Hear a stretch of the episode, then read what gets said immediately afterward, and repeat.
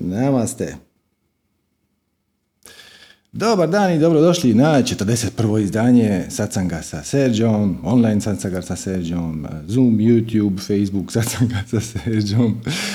Eh, evo, ponovno smo izmjestili studio, pa sve sam provjerio, nadam se da neće biti neki tehnički poteškoća. Ako bude, vi samo pišite najbolje na Zoom chat. Eh, ja ću donekle pratiti barem u početku i ovaj YouTube chat kasnije, vjerojatno ne toliko. Pa evo, jednostavno danas ćemo početi s vašim pitanjima. Prije nego što se zakačimo na pitanja, prije nego što vidimo šta vas zanima i šta vas muči, kako možemo doprinijeti, pomoć vašem boljitku i životu u cijelini. Ja bih samo adresirao jedan uobičajeni upit. A vezan je za e, intuiciju. Dakle, puno ljudi nam se javlja e, sa nekak pitanjem oblika da li mogu vjerovati svojoj intuiciji, što je najčešće e, zapakirano u nekakav praktični aspekt. Na primjer, dobio sam ponudu za novi posao, ali jednostavno imam neku lošu, uh, neki mali glasić iznutra mi govori da to za mene recimo nije dobro. Ili upoznao sam neku osobu i po svemu sudeći, čak mi se i sviđa, znači po svemu sudeći to bi trebalo biti super, međutim, evo, neki glasić iznutra mi govori da tu nešto nije u redu, da li da vjerujem glasu svoje intuicije ili ne? Kratka, kratak odgovor je i da i ne. Sad ću vam to malo objasniti. Da bismo došli do sržiste stvari, vratit ćemo se jedan trenutak na onaj naš legendarni dijagram koji ste vidjeli puno puta, struktura osobnosti, koji nam objašnjava odakle zapravo dolaze naše emocije, misli i tako dalje. Jer zapravo ono što vi kažete, e, ukazala mi se neka situacija, dogodila mi se neka nešto mi se dogodilo u životu, neka okolnost, upoznao sam neku osobu i sad i, intuicija mi kaže da tu nešto ne štima, zapravo znači pojavila mi se neugodna emocija. A onda iza nje kažete i stigle su mi različite misli koje nisu baš uh, adekvatne sa mojim željama i preferencijama. Da li da vjerujem mislima i emocijama koje su uh, mi se pojavile u, su vezano za tu okolnost ili osobu ili šta već. E, da bismo shvatili, jednostavno da bismo došli do odgovora za, na to pitanje, vratit ćemo se na naš dijagram osobnosti koji ste puno puta vidjeli, ali evo, ponovit ćemo ga još jednom. Ukratko, mi percipiramo svijet kroz naša osjetila. Znači nešto vidimo, nešto čujemo, opipamo, namirišemo i tako dalje. Ta informacija iz osjetila ulaze u ovu crnu kutiju koja se zove definicije uvjerenja, možete je zvati ego, i ta crna kutija napravi čaroliju. Ona od informacija koje dolaze izvana, koje percipiramo ili čak koje zamislimo, jer vidite ovdje sa strane ima i mala strelica mašta, možemo se na to vratiti. Znači ona iz informacija koje mi percipiramo kroz osjetila, temeljem vaših definicija i uvjerenja, ovo je bitno, kreira vibraciju.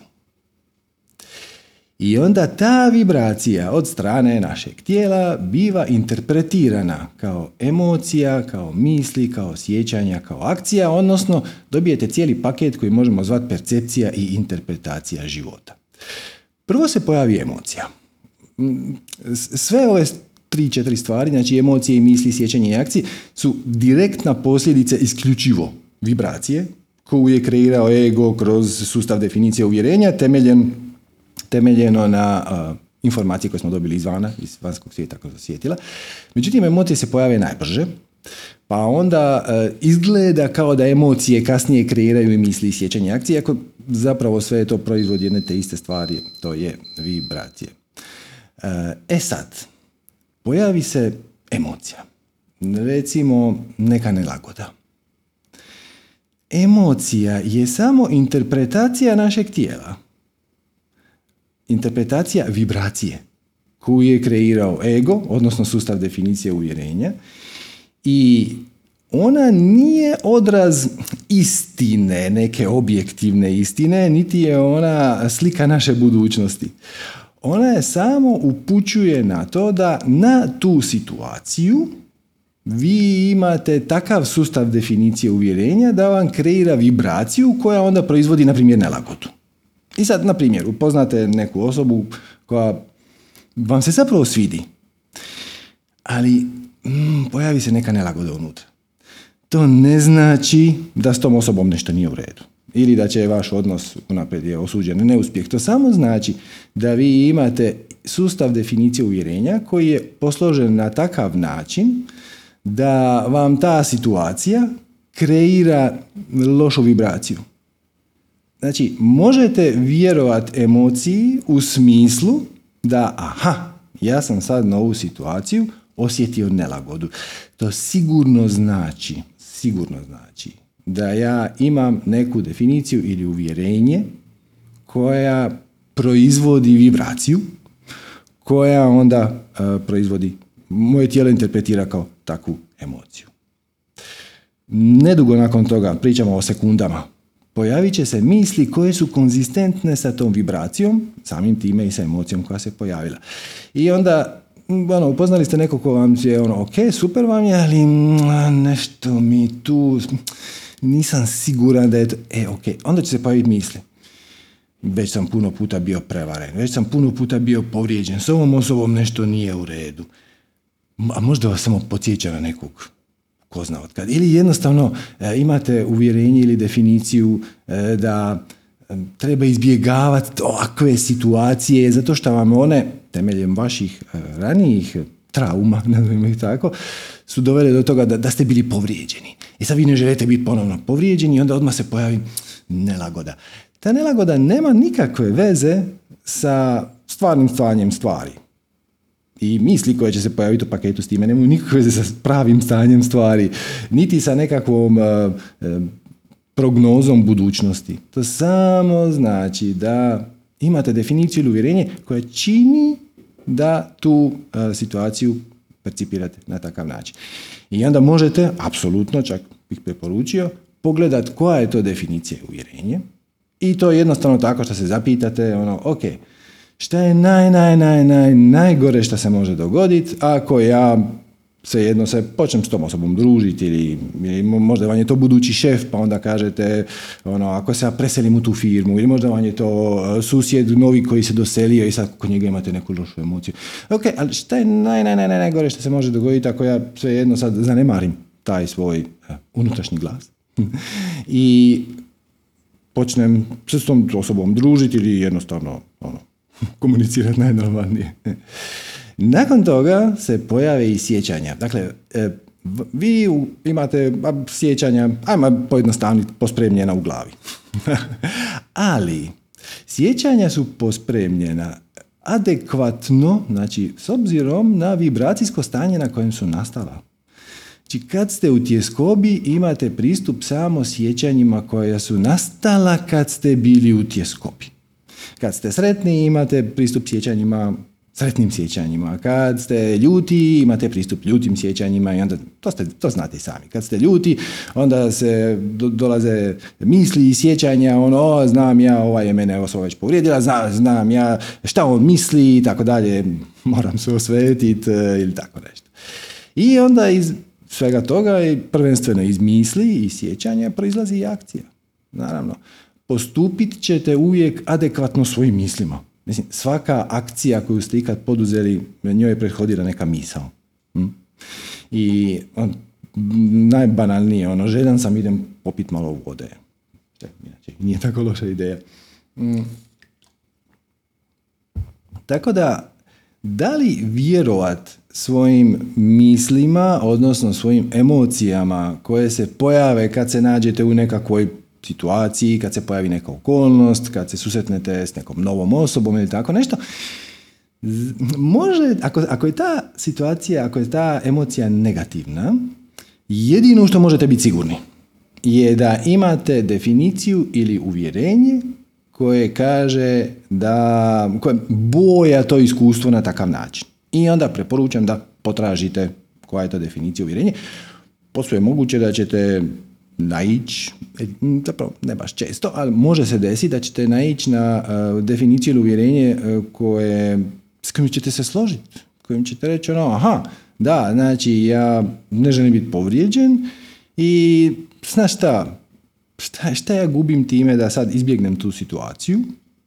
I onda ako hoćete možete i izbjeći, Ali to ni na koji način nije znak, signal od svemira da je to situacija koja se treba bojati. To je samo signal da imate definiciju uvjerenje koje tu situaciju boja na taj način. I možete procijeniti da je dobitak od toga da ignorirate taj glasić puno manji od e, stresa ili tjeskobe ili loših stvari koje se mogu dogoditi ako ga poslušate i onda ćete odlučiti poslušati taj glasić. Ali opet, to ni na koji način ne znači da je to glas iz budućnosti.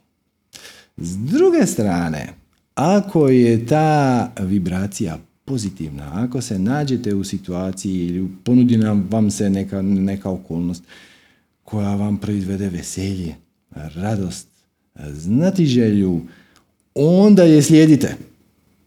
U tom slučaju možete reći da e, treba slušati glas intuicije, šta opet ne znači da taj glas e, jamči da će sve ispast dobro. Ali nema veze. Zato što samim time što vam se pojavilo veselje, to je znak od vašeg višeg ja, da je to neka linija koju bi trebalo slijediti. Možda to na kraju neće ispast, stavite u debele navodnike, najbolje.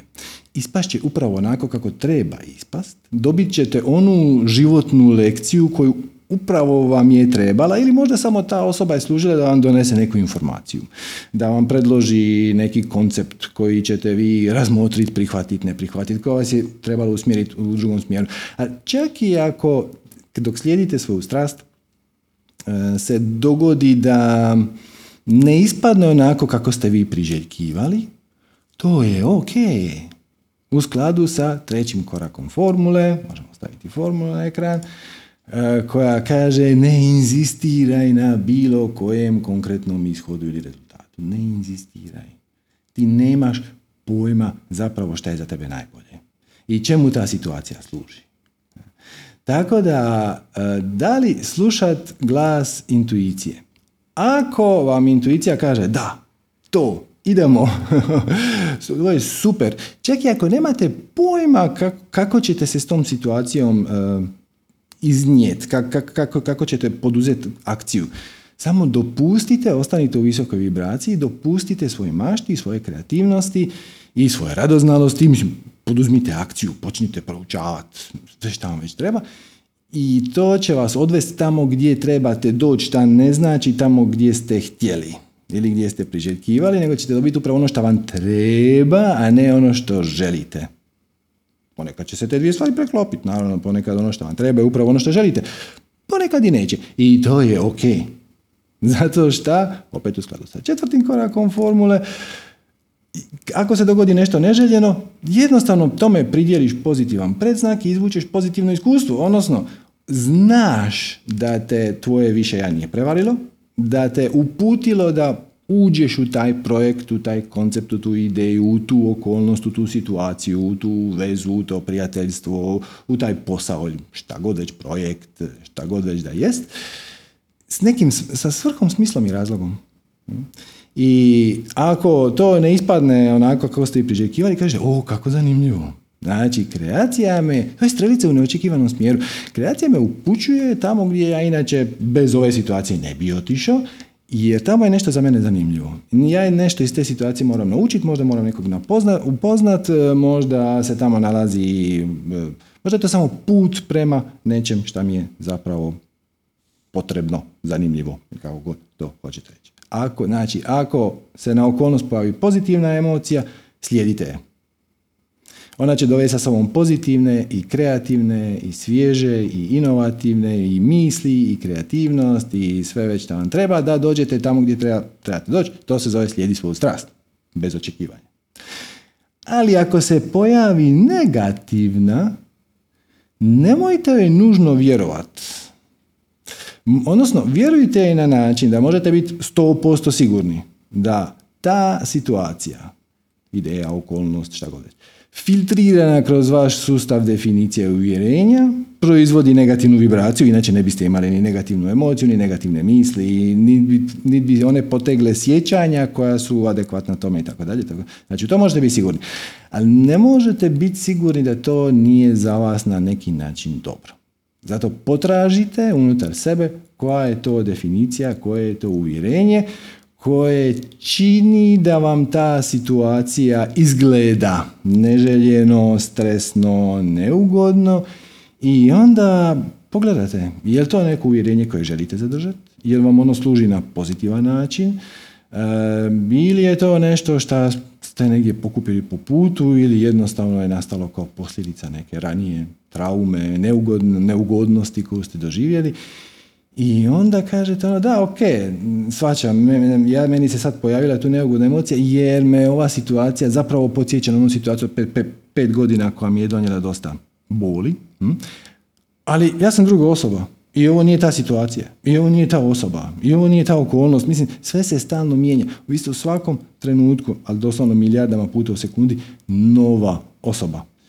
I ona osoba, ona i ja pred pet godina, kad je ta trauma nastala, je to pohranila u bazu sjećanja kao nešto što treba izbjegavati, ali sad je situacija skroz drugačija.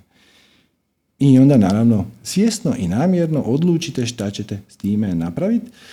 I ako ništa drugo, ta situacija će vam onda biti od velike koristi zato što vam je pomogla, odnosno kako se to popularno kaže, trigerirala vas je, odnosno pokrenula vas je, da krenete u proces samoistraživanja, da krenete u proces e, proučavanja i analiziranja koje je to negativno uvjerenje ili definicija koje te drži, koje te ograničava da postupiš na način, ne, na neki drugi način. I onda je to izuzetno korisno. To je onda izuzetno Tako da, da li vjerovati svojoj intuiciji? Ako, je, ako intuicija kaže da, slijedite je. Ako intuicija kaže ne, potražite koje je to uvjerenje, koja je to definicija koja čini da vam ta situacija izgleda neželjeno, ružno, šta vi doista u to vjerujete. To može biti Dobili ste, na primjer, ponudu za odličan posao, ali ne sviđaju vam se ljudi koji su tamo, ne sviđa vam se atmosfera. Neće se pojaviti negativna emocija, iako na prvi pogled to nema nekog smisla, jer mislim bolji je posao i više se plaća, i, ali mm, i onda kažeš, aha, šta je najgore što se može dogoditi ako ja tamo odem, meni se nikako ne sviđa to radno okruženje. Ok, šta mi se tamo točno ne sviđa? E, ne sviđaju mi se ti ljudi. Ok, iz kojeg razloga ti se ne sviđa? Jesi li siguran da ti ljudi s tobom ne rezoniraju? Onda kažeš, da, siguran sam i, i čuo sam i priče i situacije i znam, ne znam tog šefa i nešto. E, imam uvjerenje, ne mogu biti siguran, ali imam uvjerenje da taj posao i ja ne bi bili dobar ono, fit, ne, ne, bi bili baš jedni za druge i jednostavno to neću poduzeti akciju. A možete reći s druge strane, ha, gle, ovo je isto sinkronicitet. Znači, ukazala mi se ta situacija i ako ste malo hrabriji, možete reći ja ću prihvatiti tu situaciju i idem u to i, ako, i sigurno ću iz toga nešto još više naučiti o sebi, u svakom slučaju će ispati dobro. I ako, i ako to na kraju ispadne dobro, onda je dobro. I ako to na kraju ispadne ne baš najbolje, ne baš kako ste priželjkivali, opet nešto ćete više naučiti i sebe, o sebi i počistit ćete malo svoj sustav definicije uvjerenja jer nikad ne možete biti sigurni. Na koje vas je sve načine do sada ta definicija ili uvjerenje sputavala? Ko zna šta ste sve propustili zbog toga što na nekoj sličnu situaciju vam se pojavila nelagoda, onda ste vi rekli derby dragons, tamo su neki zmajevi, bolje tamo ne ići, ne ulazit. Zapravo ne znaš. Možda je bilo bolje ići ulaziti. Tako da, eto, to vam je možda ne baš jako kratak, ali je odgovor na ovaj, izazov intuicije. E, da li je vjerovati ili ne? Ako je pozitivna, vjerujete. Ako je negativna, korisna je, zato što vam daje mogućnost da pogledate u svoj sustav definicije uvjerenja i malo počistite i onda pogledajte ponovno kako vam se sad ta situacija čini. E sad da vidimo kakve vi imate izazove vezane za intuiciju ili bilo što drugo. Pravila znate, um, samo trebate dignuti ruku, na kompjuteru to je Alt Y, na mobitelu imate dole More, Raise Hand. I onda vas ja prozovem i pričamo. Eto. Počet ćemo od, evo, Jelenče. Zdravo. Halo, halo. Ćao, jel me čuješ? Čujem, čujem, kako ne, kako si? Dan. Dobro sam, hvala. Nisam mislila da ćeš me odmah prozvati, baš sam srećna. Odlično. To je isto sinkronicitet. Pa jeste, ne, nešto je, ovaj, nešto si tu poslagalo. Eto, da ti zahvalim za sve ono što radiš, za sve, sve što govoriš, propagiraš, pričaš. Molim. ti hvala. Hvala tebi, hvala tebi što to slušaš, a još ti više hvala ako to primjenjuješ. Dobro, za to drugo možda ne znam koliko mogu Dobro, šta, šta, šta te spriječava? Ko, koja je prepreka tome da primijeniš to što se ovdje priča? Ovaj, pa ja tvoje videe koristim za podizanje vibracije najviše. Mhm. Ovaj, da kad pustim tvoj video da, da će mi se neke stvari raditi, da će mi se neki putevi u glavi otvoriti, da će mi se nešto poslagati. Eto tako. Vjerovatno i primjenjujem, možda, možda nisam svjesna da, da baš primjenjujem u tolikoj mjeri, ali evo kažem ovaj, u, s Sup- kojom napad. Dobro, super, ali kad kreneš to svjesno primjenjivati, efekti će biti puno, puno, puno bolji. Dobro, dobro. Da čujem, šta, evo, šta, šta te spriječava da, imaš li neku situaciju u životu koja ti je sad na neki način pozitivna, negativna, imaš li neko pitanje, imaš li neki izazov? E pa javila sam se zato što se zapravo dugo već borim sa nekom prokrastinacijom i sa odlaganjem stvari i sa nezavršavanjem. I onda sam ja e, imala jedan umjetnički rad koji nisam završila i onda sam gledala neki tvoj video i onda sam kao savjet primijenila to da počnem nešto novo, tako sam ja to shvatila. I onda kako sam počela neki novi rad, eh, ono da, da ne, da ne pokušavam staro da ispravim, nego da, eh, da probam, da ne poku... Da, da, da, da, da, svačam, ali ni- nije, nije to sasvim svrha. Ajmo se mi samo jedan čas vratiti na formulu koja kaže, ono, u svakom trenu napravi nešto ti, ono što ti taj čas predstavlja najveće veselje. Radi to najbolje što možeš, dokle god možeš. Do kraja. Znači, ne, nije ideja odustati. Jer pazi, šteta je. Znači, time što si odustala od toga da završiš taj projekt, si propustila priliku da malo počistiš unutar svog sustava definicije uvjerenja pravi uzrok zašto odugovlačiš i zašto ga nisi završila. Ja, ma- možemo to ovako riješiti. Šta bi bilo naj, naj, najgore što se može dogoditi kad bi ti taj projekt svejedno završila? Možda sama činjenica da bi ga završila. Dobro. Da, dok sam ga radila, predstavljao mi je puno radosti. I onda u, međuvremenu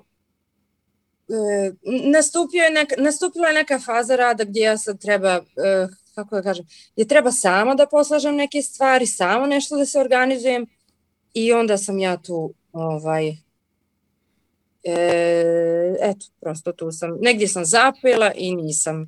Da, da, da, negdje si zapela, ali ključno je pogledat gdje si zapela i zašto si zapela, jer ako to ne adresiraš sad unutar sebe, onda će se ta situacija ponoviti.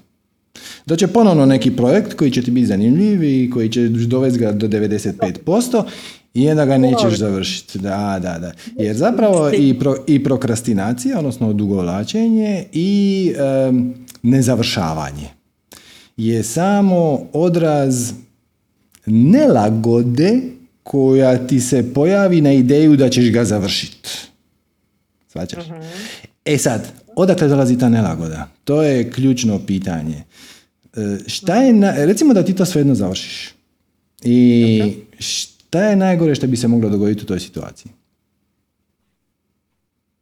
E, šta je najgore što bi se moglo dogoditi u toj situaciji e, jeste da e, da opet, da mi se opet triggeruje neke traume ili, mislim, Dobro, dobro, samo, znači ti si uložila jako puno truda i napora da taj projekt dovedeš skoro do kraja. I taj te, i taj te proces veselio. Ok. Zašto ovih 95% projekta je bilo veselje, a zadnjih 5% nije. U čemu je razlika? Ne znam, nisam sigurna. Mislim, ne znam. Stvarno ne znam. Ma znaš. ja ti mogu da točan odgovor, ali htio bi da, da to skužiš sama, jer tako je puno efikasnije. Znaš, znači sigurno znaš, evo samo se zapitam, onako potpuno iskreno, šta je naj, naj, naj, naj, najgore, šta bi se moglo dogoditi da ja to svejedno završim? Pa moram biti iskrena da, da u ovom sigurno imam negdje odgovor unutar sebe, ali sad u ovom trenutku nije, prosto nije mi dostupan. Dobro. Ok, ok. ajmo, ajmo probati ovako. Je li te možda strah da ljudi, da se to ljudima neće svidjeti? E, je li te, je te možda strah da ti nećeš time biti zadovoljna? Imat, e, da, da, da, da i da, ali ne, nije samo to. E, to je možda 1%. Ali ne od onih 5%, nego od 100%. E, nego e, ima dosta toga da, da, ću, da ću ja ispasti budala, luda i mhm. da ću, e, što sam htjela, e, da ću prosto da budem lažnjak, da, mm. da će se tu vidjeti koliko ja nemam pojma tako i tako. Je, tako. E, to je to, to, to, to ti je sram i krivnja. Sram i krivnja su zapravo vrlo slične emocije. Razlika je u tome što krivnju radiš sam sebi, nema veze s drugim mhm. ljudima, a sram ima veze s drugim ljudima, odnosno strah te će drugi reći na to. E, ali da li se želiš držati za to? Da li ti je držanje za sram i krivnju na bilo koji način korisno? uh Pa jeste, poznato je, vjerovatno zato. Aha, ovaj, znači ti, ti, se, ti, se, ti kažeš ja se sad nalazim u zoni ugode. E, neugodne ugode. Dobro, ali nisi sretna sama sa sobom. Pa, pazi što je ovo. Znači, svako stanje, svaka vibracija, pogotovo srami krivnja, ali i sve ostale, propagiraju same sebe. Znači, ti si napravila 95% posla i sad ga treba iznijeti na svjetlo dana. Međutim, zbog krivnje koja kaže nisam dovoljno dobra i srama koji kaže to se ljudima neće svidjeti, smijat će mi se i bit ću lažnjak i tako i tako da i tako da, ti to ne završiš. mm Ali pošto ne završiš, hraniš onu početnu vibraciju, jer krenulo je od krivnje, ja nisam dovoljno dobra. I sad zbog krivnje nisam dovoljno dobra, to nisi završila. Da li to nezavršavanje slabi ili jača krivnju da nisi dovoljno dobra? Pa utvrđuje, da. Utvrđuje, svačaš, to je zatvoreni krug. I šta više odugovlačiš i šta se više sad zbog te neke tjeskobe koja se tu uvukla srama krivnje, uh, libiš se ući u nove projekte i, i sve što s time ide, ti zapravo samo sama sebi dokazuješ da nisi dovoljno dobra, jer da si dovoljno dobra, onda bi to završila. znači, a što se srama tiče, gle, ljudi će reći šta će reći. I ono što će oni reći je odraz njihovih definicija uvjerenja, nema nikakve veze s tobom. Jer ko, ko god je imalo benevolentan prema tebi, čak i neutralan, možda te ne pozna, vidjet će to tvoje dijelo, nisam te uopće ni pitao koje dijelo, relativno nije bitno, vidjet će tvoje dijelo i onda će reći, ok, ne sviđa mi se. I samo će otići dalje. Neće ti doći reći ono, znaš, vidio sam tvoju šta znam, sliku i užasna je. Ako ti to netko napravi, to znači da sam sebe okrivljuje i da projicira svoje vlastite sramove i krivnje prema vani, to nema nikakve veze s tobom. Jel se možda bojiš da to djelo nije dovoljno dobro? Pa, s obzirom na neki, kako da kažem, prvobitni uspjeh te prve faze e, tog projekta, koja je bila dobra, onda kao da ja sad ne mogu ponovo, ne samo da nije važno što ne, ne mogu ponovo da postignem kao taj uspjeh, nego e, što sad ovaj drugi dio kao da zavisi od mene i, i to kako će ja, da li će, da li ću ja to dovoljno dobro predstaviti da me drugi razumiju, da li, i postoji tu neka razna uvjerenja koja kažu da ja nikad ne mogu dovoljno dobro da se objasnim koliko drugi ne može da me razumije i tako slično. Ok, i kako ćeš naučiti se bolje objasniti? Mm, kako ću se naučiti bolje objasniti? Pa mogu se objasniti samo kako se mogu objasniti. Ne, ne znam, mislim da se stalno pokušavam. Bolje ćeš se objasniti tako što ćeš taj projekt završiti i iznijeti ga na svjetlo dana kakav god onda jest.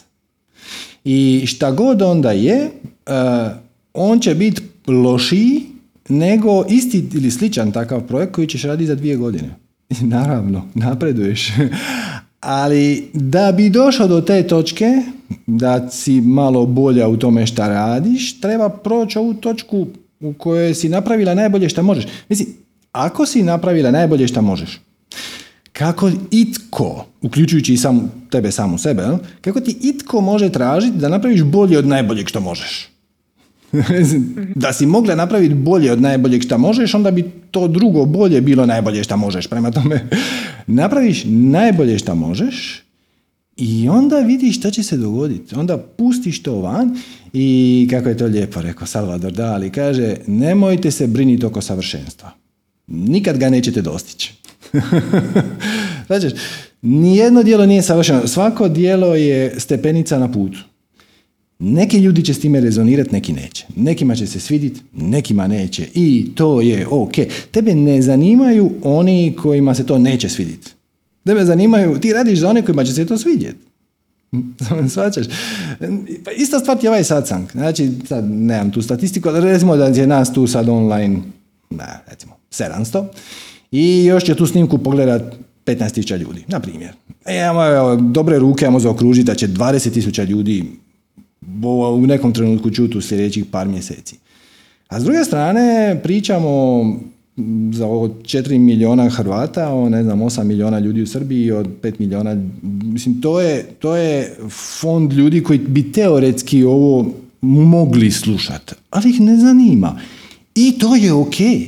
I sad možeš reći, ja ovaj sad sam gradim za 500, 700 ili 15 tisuća ljudi koji, koji s time rezoniraju, a jednako tako možeš i reći ono, zašto? Pa pogledaj ti to, pa kad to staviš, to je manje od jednog promila. Nisam ni uračunao sve nas, Balkance, koji smo ono, rasijani po cijelom svijetu, znači, možemo slobodno sve pomnožiti sa dva. Kad uzmeš ukupan broj ljudi koji razumiju jezik s kojim, kojim se ovo komunicira, znači teoretski su tržište za ovakvu neku temu, u odnosu na broj ljudi koji to sluša, premizerno. I možeš reći ono, ajme majko, 99,99% ljudi to ne sluša, nešto s ovim nije u redu. A možeš reći i ja imam uh, ne znam, 500 tisuću ili 10 tisuća ljudi koji će to slušati, kojima će to možda pomoći, wow. Ista je stvar sa bilo kojim dijelom. Ono, umjetničku sliku, bez obzira kako je to remek dijelo, ono, Picasso nekakav, a puno ljudi koji će to pogledati i reći, ta evo, kakva je ovo mazarija. To ne znači da je to djelo loše. To ne znači da su oni glupi. Samo znači da oni s time ne rezoniraju i oni bi radije gledali neki realizam. I to je ok. znači, radiš za ljude koji s tobom rezoniraju. Ne radiš za ljude koji s tobom ne rezoniraju. mm E, ali da bi, Oni, da, bi, da bi im dala priliku da oni s tobom rezoniraju, moraš to djelo iznijeti na svjetlo dana. mm a da li možda, evo isto može, može biti jedna blokada, da li možda sad iznijet na svjetlo dana uključuje i neke nove aktivnosti kojima do sad nisi bila vična, možda se sad treba početi baviti nekim marketingom ili tako nešto, pa te to sputava. E, sem toga što je taj, postoji dalje taj strah od, kako kažem, e, sve ovo čemu ti pričaš, e, hvala ti, lijepo mi je ponovo da čujem to da ponovim. Mhm. I dalje postoji taj veliki strah od toga da, kako kažem, da ću imati neku vrstu verbalnog nasilja jer je taj rad bio dosta, bila sam dosta izložena. Postoji mhm. taj strah izloženosti i postoji ovaj isto taj strah od e, sad da neću opet imati granice jer kad se uđe u to stanje strasti onda ovaj može doći do burnouta i, i sličnog i onda prosto kad ovaj od ne, ne može doći do burnouta. Ne može. Mhm, Zato što kad slijediš svoju strast, dobivaš energiju od kreacije. Puno je veća šansa da dok to budeš radila i onako sa puno veselja dijelila svoje talente i tako dalje, da ćeš barem u početku dok se živčani sustav malo ne navikne, imati suprotan problem, da ćeš teško zaspati zato što si ono, ekscitirana i to je isto jedna faza kroz koju mnogi ljudi prođu kad iskreno izbilja krenu slijedi svoju strast, odnosno nađu onu svoju pravu brazdu. I onda, to, e, onda, onda dobiješ toliko energije od kreacije s kojom se u početku ne znaš nositi. Dakle, nemojte da vas ovo ni na koji način e, destimulira od toga da, da idete se ispustiti. Navikne se tijelo unutar 2, 3, 5 tjedana, nije važno. E, e, znači, ali burnout ti dolazi od toga da si potrošila svoju energiju. Mhm. Jer kad radiš ono što nije tvoja strast, što nije tvoje veselje, onda trošiš svoju energiju. I onda to radiš malo na mišiće. Radiš to malo na snagu volje. I snaga volje je jedan e, zanimljiv resurs s kojim smo mi obdareni, kojeg smo dobili od kreacije, e, ali treba je koristiti što je moguće manje. Kako bih rekao, uvijek će se dogoditi da unutar svog projekta kojeg ima, imaš i neke dijelove koji te ne vesele toliko. E, I onda njih izguraš na mišiće. Ali trudiš se e, da to bude šta manje, da to bude šta rijeđe, odnosno da ono što nije tvoja strast ili preformuliraš na način da bude tvoja strast, ili nađeš način na koji ćeš je prezentirati koji je puno tebi prirodniji, ili nađeš osobu koja će ti u tome pomoć, a koja ima tu strast koja tebi nedostaje. I oko toga se ne moraš brinuti. Nije sad ono, ajme, ne znam, ja sam sad naslikao deset slika, trebalo bi napraviti e, izložbu, ali meni se to tako ne da. Ok, mm napraviš malu izložbu ili odeš u neku galeriju i onda pokažeš svoja dijela i kažeš biste li vi napravili izložbu, jer ti ljudi koji rade u galeriji, to, to je njihova strast. Mislim, ja se barem nadam. Inače, ne bi radili u galeriji. Ili barem ne bi trebali raditi u galeriji. I ako neko od njih kaže, gle, ali ovo je loše, ovo je bezvezene, mi, mi takve stvari ne radimo, no, se zahvališ, ideš dalje. I po putu će se onda sinhronicitetno, točno kad bude trebalo, dogoditi osoba koja će te pogurati, spromovirati ili šta već treba. Tako da, burnout se desi kad radiš nešto što ti nije strast. Jer kad radiš naporno nešto što ti nije strast, to je napor koji te troši. Kad radiš naporno nešto što ti je strast, to je fu, to je totalno veselje. I mhm. motivirat će te da radiš još više i kažem, veći je izazov kad konačno kreneš slijediti svoju strast, se staviti u centar. Staviti se u centar, jer zna se, znati se desi da si toliko uzbuđen oko toga da, da onda se ne možeš fokusirati na djelo. I treba malo vremena, ali kažem, to se dogodi jako brzo. To se, I jako pomažu sve ove tehnike koje mi rado dijelimo, jako pomaže meditacija, jako pomaže duboko disanje, jako pomaže, bilo koje duboko disanje može biti uđaj dah, može biti pranajama, može biti Wim Hof, sve to pomaže. Pomaže yoga u smislu asana, tjelovježba, E, pomaže bilo što što te vraća u centar, glazba koja ti se sviđa, koja s tobom rezonira. To ćeš, to ćeš već sinkronicitetno po putu, ćeš ti naći s kojim alatima ti rezoniraš. Između ostalog može pomagati slušanje satsanga, kako se rekla, to te vraća u vibraciju. Ok, to isto je jedna tehnika. I toga se samo ne treba bojati. E, ali je bitno točno biti vrlo iskren sam sa sobom i vidjeti odakle dolazi ta nelagoda da ti vjeruješ da je loše šta bi se moglo dogoditi i mhm. onda se s time suočit i zapitaš se ono što je naj, naj, najgore što se može dogoditi ako je to svejedno prezentiran svijetu i vidjet ćeš da će zapravo izlaziti samo gluposti. A ako nastaviš slijediti taj niz, onda dođe do to. Ako ja to izem, onda ću morat puno raditi. Onda će doći do burnouta onda ću se razbolit, onda neću imat para, onda ću ostati bez stana, onda i on, taj niz, uh, s obzirom da su to sve uh, emocije i vibracije bazirane na strahu, taj niz završava uvijek sa egzistencijalnim strahom, odnosno kad nastaviš slijediti taj niz i šta onda, i šta onda, i šta onda, i šta onda, obično dođeš do toga, umrijeću od gladi bit ću bez krova nad glavom, hladan, promrzao ispod mosta na kiši. To se mhm. samo neće dogoditi. Mhm. Dobro. Ok, jel ti to pomaže, jel to ima svrhu, jel ti, jel ti to olakšava, jel se osjećaš bolje? Ili, ne. I, a, ne, onda nismo našli pravu stvar. Ajmo onda konkretno. Evo, koje je dijelo riječ i šta sad treba napraviti? Šta si napravila, šta nisi? E, znači, ja sam, na, ja sam skupila materijal. O čemu e, točno? O, tom radu koji sam, koji sam, znači rad ide tako da sam ja, to je, u pitanju je performans jedan. E, Kakav, plesni, pjevački? Je, joj sad, i ovo mi je sad izlaganje, ali dobro, to se već desilo. Znači, u pitanju je jedan performans koji sam ja u Bosni uradila još prije, sad će skoro deset godina. Um, napravila sam jedan koncept u kom ću ja stajati u svom centru grada, e, čutati i e, 30 dana ću to raditi onda ću ljudima dati priliku da ja budem taj e, kao prazan list papira na kojem će oni svi da e, svoje projekcije e, da, da imaju ideju o tome šta ja tu radim, a ja neću raditi ništa, ja ću samo biti prazan list papira na kom se ispisuje tadašnja istorija koja se dešava tu, ovaj, tu na trgu i onda kako su se mediji uključili i šire puno. I ja mislim da je to, to je bio tad i ja sam bila sretna zbog tog koncepta zato što je mogu da pokaže ljudima koji su učestvovali u tom projektu kako se zapravo kako su oni, kako da kažem, kreatori svoje stvarnosti svojom percepcijom. Okay, tome... Znači ti si to već jednom napravila. Da.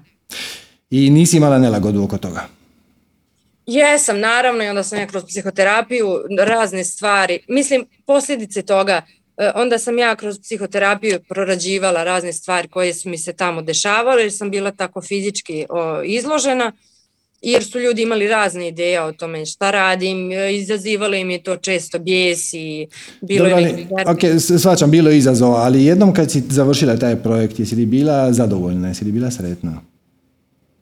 E, osjet, e, imala sam veliku krivicu, da nisam smjela to da radim e, i nisam smjela da se, ja sam snimala sav taj materijal, dobro, dobro, čekaj, sad, sad, sad, si me malo izgubila. Znači, e, ti želiš ponoviti nešto što ti nije baš bilo ugodno. Zašto? Je li to, tvo, je, to, je to tvoja strast? Je li to najuzbudljivija stvar koju se možeš sjetiti? E, ono meni jeste bilo jako iz... Ono meni jeste bilo uzbudljivo, ali... Dobro, sad, sad, sad, sad, sad, pusti, pusti 10, pred 10 godina. Znači, da li je taj performans najuzbudljivija stvar koje se možeš sjetiti kojom bi se posvetila sutra ili prek sutra ili šta već? E, imam neke druge stvari, pa koje sam isto tako počela, nisam završila. Ne, ok, ok, ok. Da li je taj, znači ti sad nisi taj, ti bi htjela napraviti taj performans, ali nešto te koči. Da li je taj... Ja bih htjela samo taj materijal koji imam da sklopim i da napravim od toga izložbu. Jer ja imam, nosim odatle audio i video materijal. I to je to na koji način bi ja htjela to da završim. Ok, ok. I zašto, mislim, šta te spričava u tome? Šta, šta je najgore što se može dogoditi ako to napraviš? Baš tako. Sklopiš materijal i napraviš izložbu. E, mogu opet doživjeti, ponovo proći sve te stvari koje su me u tom trenutku triggerovale postoji taj strah. Možeš. uh I, onda? Svaćaš, bježiš od nelagode. uh dobro. A zašto? Šta ima veze? I onda ćeš se malo loše osjećati. Ej, pa nisi ti svoja emocija. Pa nisi ti mhm, svoja misao. Ti si promatrač svojih misli. Ti si promatrač svojih emocija. Ali nisi to ti. Jel, jel, me, jel me možeš ovdje pratiti? Razumijem i hvala ti zato na tom, sad na toj sugestiji, zato što mi treba i distanca od, očito je od mene same. Ali da. Ne, da, da li ne? Pazi ovo. Kad kaže, ti kažeš ja, ili mene, ili mi, ili šta god. Šta točno misliš kad kažeš ja? Znači, na što se točno referenciraš svaki put kad kažeš ja? Da ti sad kažem. Ili... Da, da, da, da. E, pa prvenstveno da sam da sam e, ovog pola, da sam žensko, da imam ovo ime, e, da, da nosim kreativnost neku, da sam čerka, sestra, eto to je moje ja. Trenutno. Da li znači da ti ne bi bila ti da nemaš sestru i da onda nemaš tu kategoriju ja sam sestra? Mhm. Pa sigurno bi drugačiji bio taj identitet, da. Ali hoću ti reći, to su ti samo etikete, to nije tvoje pravo ja. Tu, tu je, tu je korijenski za, korijenska zabluda. Znači, ljudi kad kažu ja, prvenstveno misle na svoje tijelo.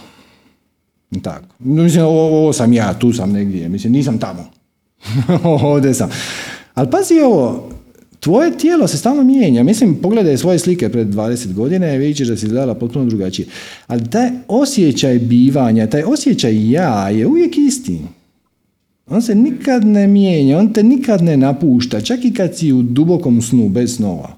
Taj osjećaj ja je prisutan, je tako? Svačaš o čemu, o čemu pričam? O prisutnosti, o svijesti. Okay? Možeš jednako tako reći ja sam svoja emocija. Ja sam svoja misao, ali nisi. Zato što emocije se mijenjaju i mi znamo da se mijenjaju. I onda možeš reći, na primjer, evo, danas sam sretna, ali jučer sam bila nervozna. Kako znaš? Ko je taj koji zna? Ko je taj koji je primijetio da si sad sretna, a prekjučer si bila ljuta? Ili možeš reći, ja sad mislim da bi trebalo nešto, a pred pet godina sam mislila drugačije.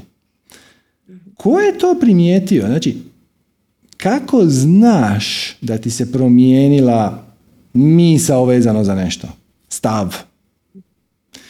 Postoji neka točka unutar nas koja nije naše tijelo, zato što tijelo se stalno mijenja, ali stalno se mijenja. Popiješ čašu vode i onda odeš u WC i tijelo se promijenilo na molekularnoj razini. Još usput se, se malo iznojio. Tijelo se stalno mijenja, a taj osjećaj ja opstaje. I taj osjećaj ja je u stanju promatrat i tvoje misli, i tvoje emocije, i tvoja sjećanja, i tvoje akcije, i tvoje uspjehe, i tvoje neuspjehe, i sve što se događa. I ima pristup tvojim osjetilima, ali nisi to ti. Tvoje pravo ja je spirit, odnosno svijest, ako ćeš znanstvenim terminom, odnosno duša ako ćeš religijskim terminom s našeg podneblja, a atman ako ćeš sa religijskim terminom iz indijskog podneblja. To su sve samo različite riječi za ono što su filozofi zvali bivstvo ili jastvo. To je taj neki čudan nedefiniran osjećaj prisutnosti mhm. koji promatra tvoje misli, tvoje emocije i sve ostale. I zato se radi meditacija. Pa ti svakako preporučujem da pogledaš e, moje predavanje pred valjda šest godina, zove se Tečaj meditacije, nalazi se na našem kanalu. Jesam. E, e, ok, ali to je esenca, to je esenca. Shvatit fundamentalnu pogrešku koju, s kojom se svi mi rodimo, da se razumijemo, ili barem nam je društvo nametne, to sad uopće nije važno kako je do toga došlo. Mi se identificiramo sa svojim tijelom, sa svojim emocijama, sa svojim mislima, sa svojim traumama, sa svojim akcijama, sa svojim uspjesima i neuspjesima, ali nisi to ti. Pravo ti, odnosno pravo ja, je onaj koji sve to vidi, koji to promatra, koji je potpuno, ali potpuno nedotaknut i uspjehom i neuspjehom i emocijama je relativno mu je svejedno jesi ljuta ili si sretna. On vidi ljutnju i vidi sreću ali ni na koji način ga to ne, ne dotiče, ne mijenja. Jer možeš ovo pratiti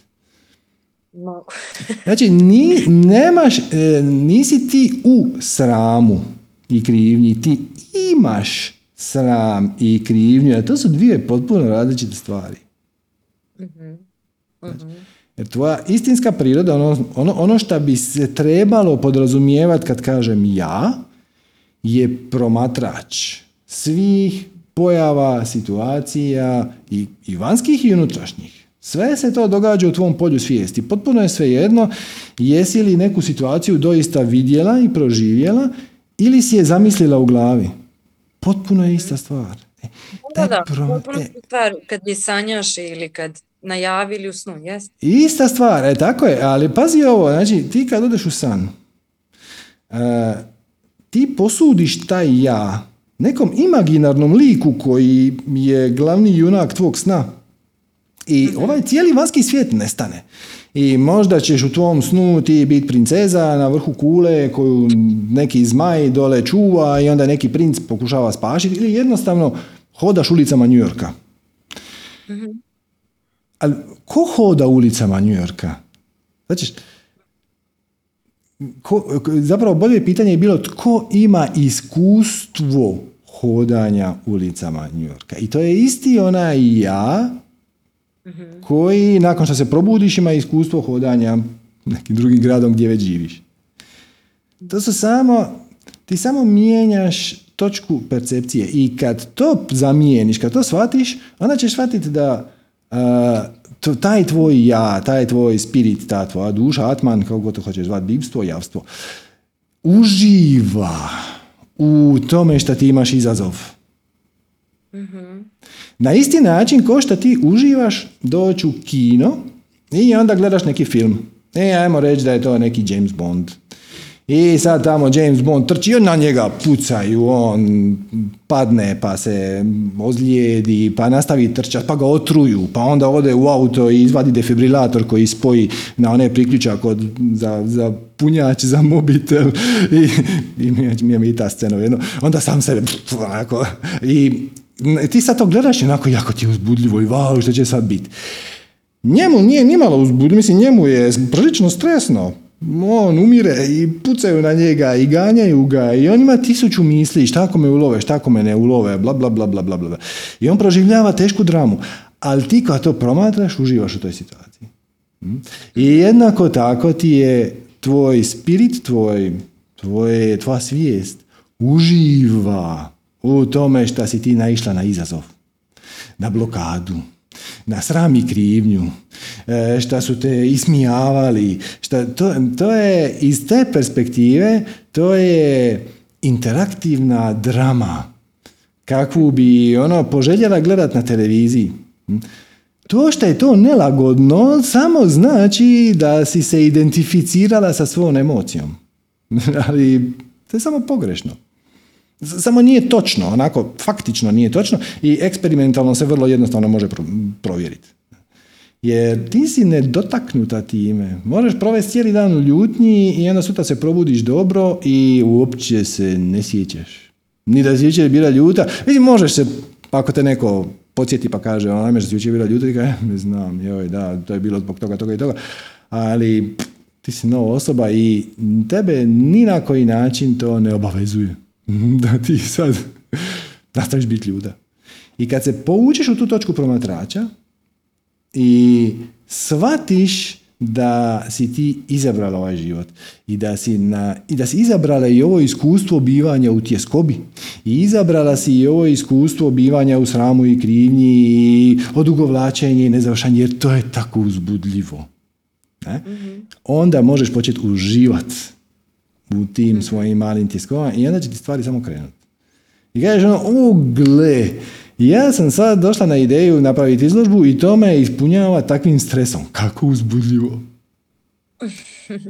E, dokle god si odvojena, znači napraviš malo, malo, malo, malu distancu od svojih misli, od svojih emocija.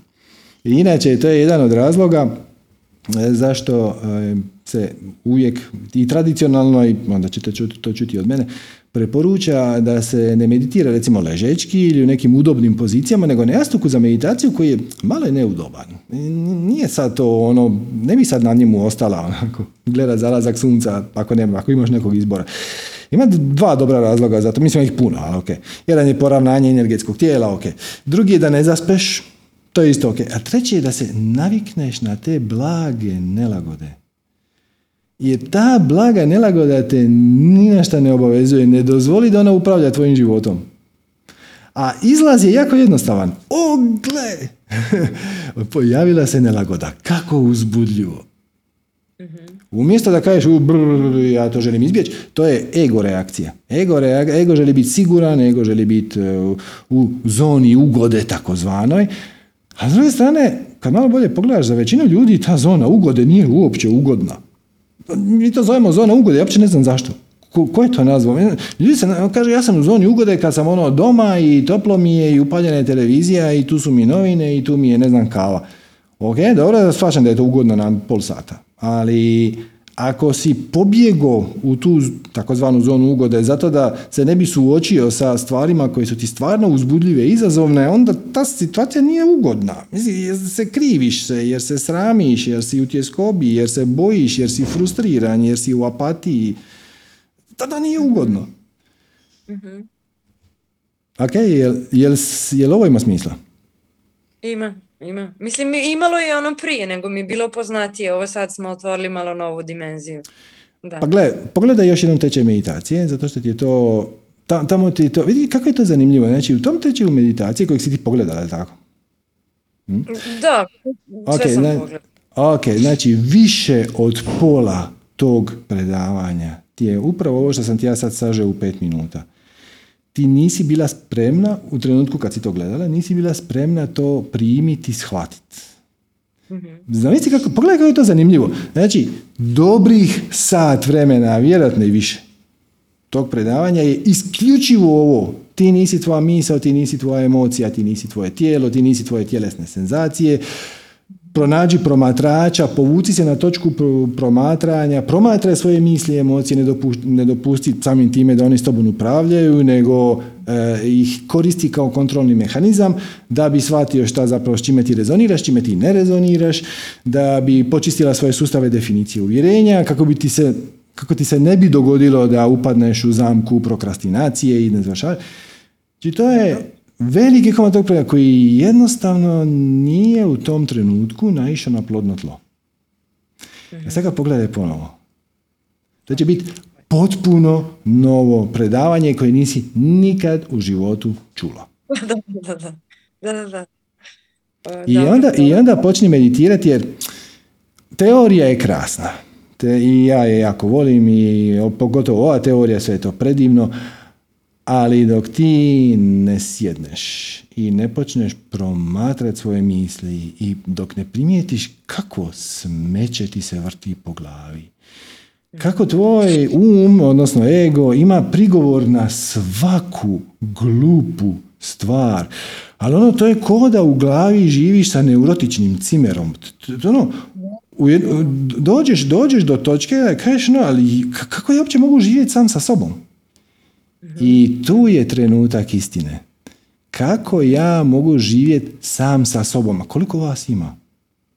Mislim, koji sam sa kojim sobom? Svačam kad kažeš ja ne mogu živjeti sa svojim cimerom ili sa svojom sestrom ili sa svojim susjedom. Ok, vi ste odvojene osobe i svačam ne rezonira. Ali ljudi kaže ja ne mogu živjeti sam sa sobom. Koji ja ne može živjeti sa kojim sobom? Ko je tu u konfliktu? Svi. E, i onda tek si u poziciji da prepoznaš svoje misli mm, na puno subtilnije razini. Ti si ih sad prepoznala, znači ti si prepoznala zapravo e, akciju. To je, to isti ovaj način, to je, to je onaj zadnji korak. Znači, ja bih nešto načelno htjela, ali to se jednostavno ne događa. Između toga se događaju neke nelagodne misli, pa iz njih izlaze neke nelagodne emocije koje ti kažu ti nisi dovoljno dobra, tebe će ljudi ogovarati, e, bit ćeš žrtva verbalnog nasilja, blablabla. onda će se pojaviti neka sjećanja zato što si to već jednom prošla. I sve će to biti u debelim navodnikama razlozi da ti to ne napraviš. Ali to je sve, ali to je iluzija. To je ono smoke and mirrors, to je mađioničarski trik, to je ništa, to je dim, to su specijalni efekti. To su doslovno specijalni efekti koje će ti tvoj ego prezentirati i sa svim onim fizičkim, pa ćeš se početi znojiti od nelagode, pa onda će ti se početi uh, srce jače lupat, pa onda uh, jedan put ćeš početi disat malo pliče, to su samo specijalni efekti. I zapravo sve to služi da bi otkrila šta u tvom sustavu definicije i uvjerenja e, te ometa da poduzmeš adekvatnu akciju. A između toga stoje prvo emocije. Znači kad nađeš u sustavu definicije uvjerenja nešto što e, je tu zaostalo, a nije mu tu mjesto i kad shvatiš, kad vidiš van svake sumnje da te to ne služi ni na koji pozitivan način da pa će, samo te koči. I da nemaš pojma kodakle je to tu došlo. To zapravo nije ni točno. onda si spremna to otpustiti. Otpadne samo. Otpadne samo kad shvatiš da to nema nikakvog smisla. Hm? Jer mi uvijek, uvijek, uvijek poduzimamo onakve akcije kakve percipiramo, kakve nam se čine da su u našem najboljem interesu. Znači ili su ugodnije od alternative ili su manje neugodne od alternative. Iz kojeg razloga, možeš pitati samu sebe, da sad ne idemo, uđi u analizu, iz kojeg razloga se meni ne završiti projekt čini za mene bolje nego ga završiti? I onda vidiš šta stoji iza toga. I onda će se promijeniti emocija. I onda će se promijeniti misli. I onda će se promijeniti e, akcija i onda će ta akcija kreirati potpuno novu realnost. Dobro. Dobro. Ok, je ti sad malo bolje? Je li se osjećaš e... malo lakše? Ili imaš osjećaj ko da ti je put otvoreniji ili da znaš šta ti je činiti? Ne? E, pa ja i u ovom trenutku malo prokrastiniram zato što sam trenutno izložena jer mi ovo snimamo i sve tako. Ovaj, ali e, da, čini mi se da e, evo, kad ti već meni sve, sve te stvari pričaš, je, ja sam bila par puta tu, ja sam već zna, imala ta znanja. E, ali si ih odlučila ne upotrijebiti zato što su ti radili nelagodu. Jes, odlučila sam nekako da, da ovako opet stavim i da ih na neki način zaboravim. mm I, pa da, da. I možeš odlučiti čak i to. Znači ti imaš toliku moć da ti možeš reći, znaš šta, sve ovo ovdje što se priča, možda to nekome radi, meni to ne radi i samo to odbaciti. Mm. Samo je šteta zato što ćeš se onda vratiti onom životu kakav si imala prije. Ako si s njime bila jako, jako, jako zadovoljna, rekao bi da nisi, onda je to u redu, to je svjesna odluka. Ali ako želiš promijeniti uh, svoj iskustvo života na bolje, mhm. malo se distanciraš od svojih misli, emocija i tjelesnih senzacija, to radiš sam kroz meditaciju. I onda uđeš u iskrenu samoanalizu. Ja nisam zadovoljna mojim akcijama ili ne akcijama, isto je. Ok, šta stoji između mene i željene akcije, ali pazi, pravog tebe. Pravog tebe koji se želi kreativno izraziti. Mhm, mhm. Dobro. Dobro, stvarno ti ovaj, hvala puno za ovih puno sad što si mi postavio korisnih pitanja. Počni od, pogledaj teče meditacije. I onda, I onda počni meditirati, naravno, i onda pogledaj ponovno ovaj naš razgovor. Od početka do kraja. I, I to, vi će ti zanimljivije slušati sebe nego mene. Da. Ne volim što je tvoj prvi savjet meditacija, zato što ja u zadnje vrijeme baš imam otpor prema meditaciji. Naravno da imaš otpor prema meditaciji. Svi imaju otpor prema meditaciji. To je ego trik. I da se razumijemo, ti ćeš sjesti tu meditaciju i u roku od 5 sekundi, ali nećeš doći do 5. Ego će reći ono, odnosno pojavit će se misao, možemo to i tako reći. Ovo je glupost. Šta stvarno? Sad ću ja tu izgubiti 20 minuta ili 15 minuta, šta sjedeći? Mislim, a imam toliko posla. A trebala bih to, a trebala bih to. A obeća, onda, oj, me nisam nazvala prijateljicu. A šta ću danas ručat? To, to je, ali to, ali to je proces. I onda vrlo brzo ćeš shvatiti ono, ali odakle dolaze ove misli? Mislim, sad je 10 sati ujutro i zašto ja paničarim oko ručka? Mislim da ručkaš 5 sati ili 4, šta znam. Kakve sad veze ima mojih 20 minuta? E, onda ćeš shvatiti da ti nisi mislilac svojih misli. Te misli samo dolaze. I trik je u tome da ih Mislim, vidit ćeš kad, kad budeš čitala ove sve te spise o meditaciji, onda kažu trik je doći do stanja bez misli. Je, yeah, kind of, jedan dan, možda, možda i nikad, nije uopće bitno. Ono što je bitno je prepoznat, ali ono van svake sumnje, da ti nisi svoja misao, da to što je tebi sad palo na pamet ni na koji način ne reflektira ni tvoju intuiciju, ni tvoje želje, ni tvoju sreću, ni tvoju volju, ništa. To je, to je samo ko kad upališ radio i onda čuješ neku muziku iznutra. Ponekad ti se ta muzika sviđa, ponekad ti se ta muzika ne sviđa. Nisi ti odlučio koja će muzika biti na radiju. E tako je i um. Um je samo prijemnik. Um je samo prijemnik koji mm, koje misli dolaze. I ono, baš je ova mm, usporedba od ranije, ranije bila dobra. Ova, neurotični cimer. Primijetit ćeš da kad počneš promatrati svoje misli, ali ne samo u meditaciji, nego počneš gledati dnevnik, počneš gledati film, e, izađeš iz kuće, sjedneš sa prijateljicom na kao, onda će prijateljica početi o, ne znam, svojim ljubavnim jadima i onda će ovaj početi prigovarati. Šta to mene briga? Ajme, majko, pa kad ćeš već jedan put naučiti? Pa ovo ti je peti put da ti se to dogodilo. Bla, bla, bla, bla. Da, da te neko pita, jel ti stvarno misliš da je ta misao korisna na bilo koji način u trenutku, odgovor je ne. A zašto ih onda imamo? Jel mi biramo svoje misli? Ne biramo ih. I zato je trik u tome da ih naučiš prepoznat i da, ignorirat ako ti se ne sviđaju.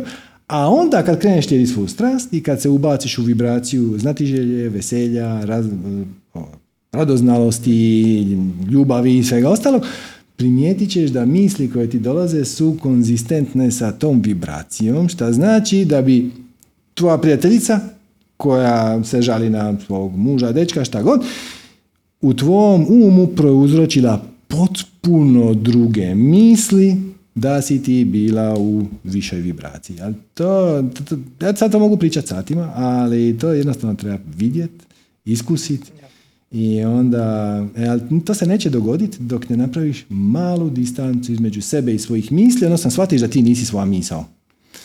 I naučiš ih promatrat bez prosuđivanja, bez kontroliranja, ali ne dopustiš da upravljaju tvojim životom, jer tvoje misli samo odražavaju tvoju trenutnu vibraciju, ne odražavaju tvoje stavove ili mudrost svemira. Ok? Ok. Ok. Hvala ti za sve trpljenje i za neumorne, neumorno dijeljenje tvog znanja. Hvala tebi. Eto, svako dobro. Također. Ćao. Bog, bog. Ok. Ajmo onda, evo, Adriana. Zdravo, Adriana. Evo me. E, Dobro večer, me čuješ? Čujem, kako ne, jasno i glasno. U redu je. Ma, u biti se uopće nisam htjela, dobro sam, hmm. super sam, zapravo sve bolje i bolje, osim što tu i tamo malo zapnem, zapnem. Dobro, to je okej. Zapnem, ovo me nasmijalo, neurotični cimer imena Đuro, prije je bio Đuro, sad je neurotični cimer. Pa, u biti... da, Đuro je izraz koji koriste i ime se sanja. To je skroz ok, možete mu dati koje god hoćete ime. Ali ovo, ovo je baš dobro, baš je neurotični cimer, ponekad ono definitivno. Nego htjela se, e, zapravo se nisam mislila javiti, ali me potakao uvod uh, sa tim a, strahovima, intuicijom i tako. Evo, baš jučer mi se dogodilo nešto, po ne znam koji put u životu, neočekivano, dobro sad ću se malo razgoliti, uh, prilazi čovjek kojega površno poznam, a poznam površno jako puno ljudi zbog posla koji radim. Uh, I valjda ta, što je rekla prethodna uh, djevojka, izloženost, jer ja sam jedna, oni mene sve, svi percipiraju izvana, taj moj način razgovora, smijeh i sve ostalo daje ljudima, ja pretpostavljam, nekakav krivi signal. Uglavnom, okay, okay. samo moram, moram intervenirati. ja sam se, ja, ja sam se, ja, dakle čovjek je prišao, nudi nekakva prijateljstva i to sve skupa, ja sam se smrzla. Ja sam se smrzla, ja u trenutku nisam mnogo osjećala, ja uh, jednostavno sam se povukla u sebe i nisam znala je li bi naprijed ili nazad. Kako uzbudljivo? Uh, nakon svih, baš, baš uzbudljivo, toliko uzbudljivo da nisam cijelu noć spavala radi tog neurotičnog timera. Još uzbudljivije. E, ali pazi, evo, samo čas moram, moram intervenirati. Znači, ti kažeš uh, izloženost, ranjivost uh, i sve te stvari. Ko je da. izložen? Ko je ranjiv? Pa znam. Ja, da. Da, nije tvoje pravo ja. Tvoje pravo ja je da. vječno, neuništivo, nedotaknuto svim situacijama, događajima. Tvoje tijelo se može osjetiti ranjivo, tvoje emo, emocionalno tijelo, energetsko tijelo može se osjetiti ranjivo, ali tvoje pravo ja je promatrač svega toga. I uživa u toj egzistencijalnoj perverziji. Znači, wow, došla je neka osoba koja iz nekog razloga, možemo sad doći na to vjerojatno, ovaj, trigerirala, znači potaknula u meni da, da. potpuno neočekivanu tjelesnu reakciju. Kako Ali užasno, užasno. E, u, e, ne, ne, ne, ne, ne, ne, ne, ne, ne, užasno, ne, ne, ne, ne, ne, ne, ne, užasno je predznak koji si ti pridijelila.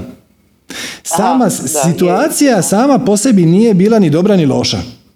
Ona je prouzročila neku reakciju, tjelesnu, emocionalnu, šta god, mentalnu, nije uopće bitno, koja je takva kakva je.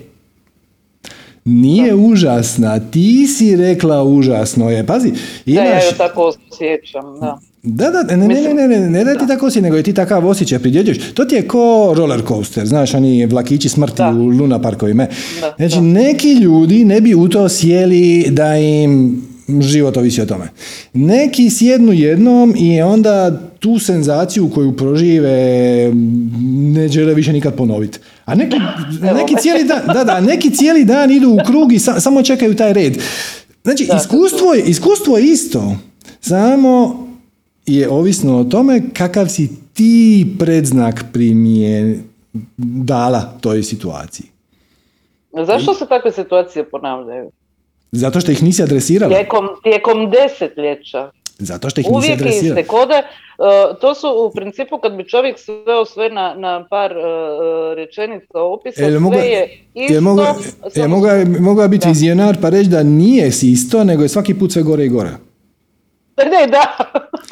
Pa da, zato što, pa da, zato da to tome služi. Znači, Prvi put kad ti se to dogodilo, takva situacija, zapravo te kreacija je namjestila situaciju koja ti je omogućila da prepoznaš, aha, gle, došla je ta osoba i u meni su se ocikle noge. Ok, treba, da si u tom trenutku rekla koja je moja definicija ili uvjerenje, šta ja vjerujem da će se dogoditi, e, šta je zanimljivo u toj osobi, na što me ona potaknula, e, šta je točno izazvalo tu reakciju i da si onda pronašla tu definiciju uvjerenje koje ti očito ne služi jer te, ti ne voliš tu reakciju i nije ti korisna ni na koji način, da si ti to onda počistila, to ti se više ne bi vraćalo. Međutim, pošto nisi, nego si izbjegla, onda svemir donese drugu situaciju, pa treću, pa četvrtu, pa petu i svaka sljedeća je sve nelagodnije i nelagodnije. A to je ko poštar, znaš, no, koji prvo dođe i onda onako lagano da, pokuca na vrata, e, onda, onda pokuca malo jače, onda lupa šakom, onda zvoni ko budala i onda na kraju razvali sa balvanom. E, I postajat će sve neugodnije i neugodnije dok ne dođeš u korijen toga. I to je e, ono što... Ali, uh ja, ja, ja znam taj... Pardon. Ne, ne, ne, sve ok. Samo ti reći to je, ono, to je ono što na istoku zovu karma. E, ti napraviš nešto i to proizvede neke efekte, ali ako ti ne naučiš ništa iz te situacije, onda se to vrati. Ako naučiš, onda se ne, ne vrati. pa, moja reakcija je jučer bila, Bože, šta još moram naučiti? I e, to je ono gdje ja zapinjem, sad, sad sam ozbiljna, gdje e, te emocije treba proraditi, što bi rekli psiholozi, a ja još uvijek nisam Nemoj raditi na emocijama. Ili shvatila, mislim, Mm-mm, ne, ne, ne, dakle, to, to je jedan put. Znači, ja sad... Izvuć to van i to proradit i, i, i to, to ne znam, taj, taj dio ne znam, to, pa evo, tu se pa, ne mogu pospajati. Pokušavam ti reći, znači, to je jedan put. Ja neću reći da je on pogrešan, ja, samo iz moje perspektive nije najefikasniji. Proraditi emocije. Na to se može raditi godinama ali i na kraju ne napraviti ništa. Za neke ljude to radi i sve ok. Ovaj, odakle dolaze emocije? Znači da ti vratim ovaj dijagram. Da, uvjerenja. Da. da, da, da. I sustava definicije uvjerenja dolaze emocije. Prema tome, treba, mislim, sugerirao bih, ne treba ništa, možeš ti samo nastaviti živjeti.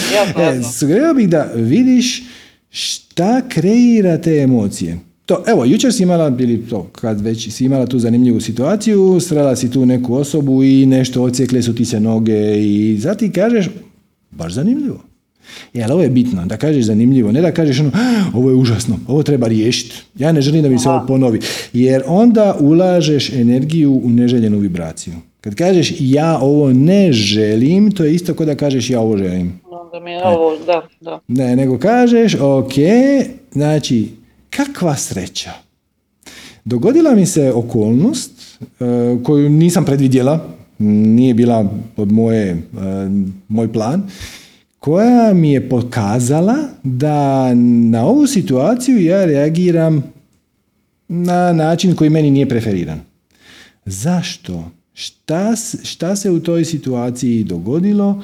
E, šta je najgore što bi se moglo dogoditi ako bi se ja s tom osobom nastavila družiti? Znači, ideš u srce problema. E sad, i izazova, šta god. Da. Znači, zašto me ta osoba trigerirala? Na koji način? Na, je li ona mene na nekog podsjeća? Jer to ima ikakve veze? Možda ćeš shvatiti da te ona podsjeća na neku osobu od pred 20 godina koja ti je nanijela zlo. I sad on ti dođe tu i ti ono ukočiš se ko zeko. E, točno tako, točno tako. E, točno tako, to je ovako. ok, ok. To je, ali to je tipična reakcija ega. To je ono, uh, borba, bijeg ili pad u nesvijest. Mm, to su e, pa tri... to, baš, to, to, to, je, to, to su tri stvari koje, koje mislim, ono uvijek idem najprije s padom u nesvijest, onda mislim si dobro, neću se boriti, pobjeću, Okay, okay. jer ako se krenem boriti, onda izlazi bijes i, i ljutnja van iz mene do... Ono, to, su, to su sve reakcije koje su bazirane na strahu. E, sad je pitanje na strahu od čega? I onda kažeš ono, ok, u što bih ja trebala vjerovat, onako hipotetski, da bi ta osoba ili neka osoba X meni prouzročila takvu takvu reakciju. Ili šta je najgora stvar koja bi se mogla dogoditi ako bi se ta osoba doselila meni u stan. Znači, vidi šta je u korijenu te emocionalne reakcije. Emocije ne dolaze iz vakuma. Emocije su samo reakcija, odnosno filter od e, onoga što si percipirala, percipirala si tu osobu, okay? i onda je to prošlo kroz sustav definicije uvjerenja i iz toga je izašlo nešto loše. E zašto? Šta je to loše? Šta je najgore što se može dogoditi? Odakle dolazi ta... Uđeš u tu analizu i kad dođeš do prave stvari, onda će ona izgledati besmisleno. Možeš, da. možeš, možeš probati odmah. Šta je najgore što bi se dogodilo da ta osoba ja, pojma, doseli u tebi u stan? Ma ne, e, totalno sam se povukla, onda sam shvatila kad sam ništa to malo analizirati sve skupa da sam ja prividno, odnosno ja sam se utuvila u glavu da sam ja jako zadovoljna i da je sve ok, da sam mirna, i, e, međutim je bježim od ljudi bježim od svega da mi se ne bi događale stvari koje su mi se događale prije. Znači imam jedan radijus kretanja mali, e, poznata mjesta, to je ona famozna zona komfora, iako si to ne želim priznati, ali eto moram i to je tako, ali dobro, da, da, ali tko, imam posla, imam posla. Tko to, tko to ne želi, e, da i ne, e, dakle, tko to ne želi priznat? Ego to ne želi priznat. Tvoje pravo ja, tvoje istinsko ja promatra sve te situacije i kaže, wow, koji zanimljivi izazov. Svačaš? On uživa ko prase, gleda, gleda tebe kako se valjaš u blatu. Da, i kad to tako počneš promatrat, onda kažeš ok, znači, ako mi se to ponovno dogodi, nema veze. I čim si otpustio to, taj, taj stres, zamisli mi se to ponovno dogodi. I onda samo ideš kroz svijet i ono panično gledaš hoće li ti se to ponovno dogoditi i onda se to zamisli ponovno dogodi. Da. Jer, jer si privukla tu situaciju. Da, e, ali ako kažeš, gle, možda će se dogoditi, možda neće. Who cares? Mislim, ako se dogodi, znači se s time izboriti i znam da je to samo glupost i na kraju kreva bilo bi super da mi se to dogodi jer ću onda shvatiti da još nisam razriješila sama sa sobom unutar svog sustava. Definicija uvjerenja šta još treba počistiti. I pridjeliš tome pozitivan preznak. Pozitivan preznak je wow, pa ovo je prilika za učenje. To je to. I, e, kad to razriješim, onda ću biti puno slobodnija, moću izlaziti iz kuće i družiti se s drugim ljudima, jer od straha ne, ne živjeti život punim plućima je samo šteta. Mislim, može se i tako, ali šteta. Definitivno, definitivno. Ma nego, htjela sam pitati povezano s tim strahom i s intuicijom, znači briga, strah je zlouporaba mašte, to je meni savršeno jasno. Međutim, ma htjeli mi to reći ili ne, nekako je malo nelagodno neko doba i onda mi se pojavi da, to unutra, samo od sebe, samo proleti misao, vum, a šta ako bude ovako? Vum, a šta ako bude onako? A mhm. šta ako, ne znam, No, kako se stvari odvijaju sada, to baš ne izgleda blistavo i onda hoćeš nećeš koliko god se trudio ne, ne misliti i, i, i skrenut pažnju s toga opet ne možeš ne misliti, u tome je fora. Mislim, možeš, ali je jako, jako, jako teško, traži 20 godina predanog rada i po mogućnosti meditacije na vrhu planine.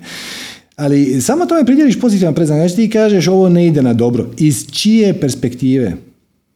Nekim ljudima je ovo fantastično. A tvom pravom ja, tvom promatraču, dakle tvom spiritu, on je odabrao ovo iskustvo. Znači nisi ti slučajno tu u ovom mjestu u ovo vrijeme. Ovo je jedinstvena, ovo je jedinstvena točka u povijesti, znači nikad se ovo nije dogodilo. Mi sad imamo priliku otići iz društva oskudice u društvo obilja. I samo je naša odluka, odnosno ona je bazirana na tome da mi odustanemo od straha, odnosno suočimo se sa svojim vlastitim definicijama i uvjerenjima, limitirajućim. Jer, pazi, evo, znači, postoje sad neke teorije, zavjeri neće se ulaziti u to, da je ovo netko izmislio iz nekog razloga da bi na tome profitirao na neki način. Ne, nije bitno. Zašto je on to napravio? Da li to dolazi iz njegove vlastite nesigurnosti ili iz njegovog samopouzdanja? Da on ima samopouzdanja, pa ne bi on to radio. E, ali on ima osjećaj da ako on sad nešto ne napravi i ne stisne i ne uvede neku tiraniju i strahovladu, da će za njega stvari biti gore. Znači, on ima problem u svom sustavu definicija uvjerenja koji kaže ja moram napraviti kuršlus kako bih izmanipulirao ljude da oni rade ono što ja hoću inače ne mogu biti sretan. Ali tu je fundamentalna pogreška. Sve što treba napraviti da bismo otišli u blistavo zlatno doba je pomoć ljudima da adresiraju svoja vlastita negativna uvjerenja. I mnoga od tih negativnih uvjerenja, dakle uvijek sve završi na egzistencijalnom strahu. Ovaj, da, definitivno. Ok, i to je možda pred 500 godina imalo smisla. Možda stvarno pred 500 godina ako si ti bio nekakav kmet, e, imao, bi živio si u opasnosti da umreš od gladi. I onda su se svi trudili biti ono, ako već ne generali, a onda barem imati posao u vojsci ili na dvoru ili biti kralj i to sve skupa. Ali to je sve posljedica nesigurnosti. Hm? I ta nesigurnost je sad nestala. Mislim, danas ako živiš na ovim našim prostorima gdje živiš, izuzetno je mala šansa da ćeš umrijeti od gladi. Ja ne, ja ne znam nikog kome se to dogodilo. Ne, ne znam jer ti znaš. Ima dijelova svijeta gdje postoji opasnost od umrijeti od gladi, ok, ali to nije naš prostor. I ti si izabrala inkarnaciju u kojoj realno te opasnosti nema. Mislim, ako se suočiš time i kažeš ok, i sad ću izgubiti sve svoje prihode i onda će mi propast banka i onda će neko provaliti u moj stan i ukrašće mi sve pare koje imam i ono, bit ću doslovno bez ičeg šta ću onda napraviti? Shvatit ćeš da imaš neke prijatelje, neku obitelj koji će ti dati za koricu kruha, mislim toga ima, otićeš u prvi dućan i reći ono, jel ja ne, hoćete mi dati ovaj jedan komad kupusa i dva krumpira ako vam ja operem pod? Pa evo ti ih i ovako. da, da, jasno. To, više, to, što e, toga tiče, da. To mi je jasno. E, I tako da, tako da to, to, to što si, samo sam se vratio to što si rekla, ovo ne ide na dobro. Za koga? Za tvoje pravo ja, za tvoje istinsko ja koje se inkarniralo tu sa svrhom, smislom i razlogom, da bi tvoje talente i kreativnost i inovativnost iznijela na svjetlo dana i pomogla kreirati novi svijet. Ovo je fenomenalno. Bilo bi ti užasno dosadno da to nije tako.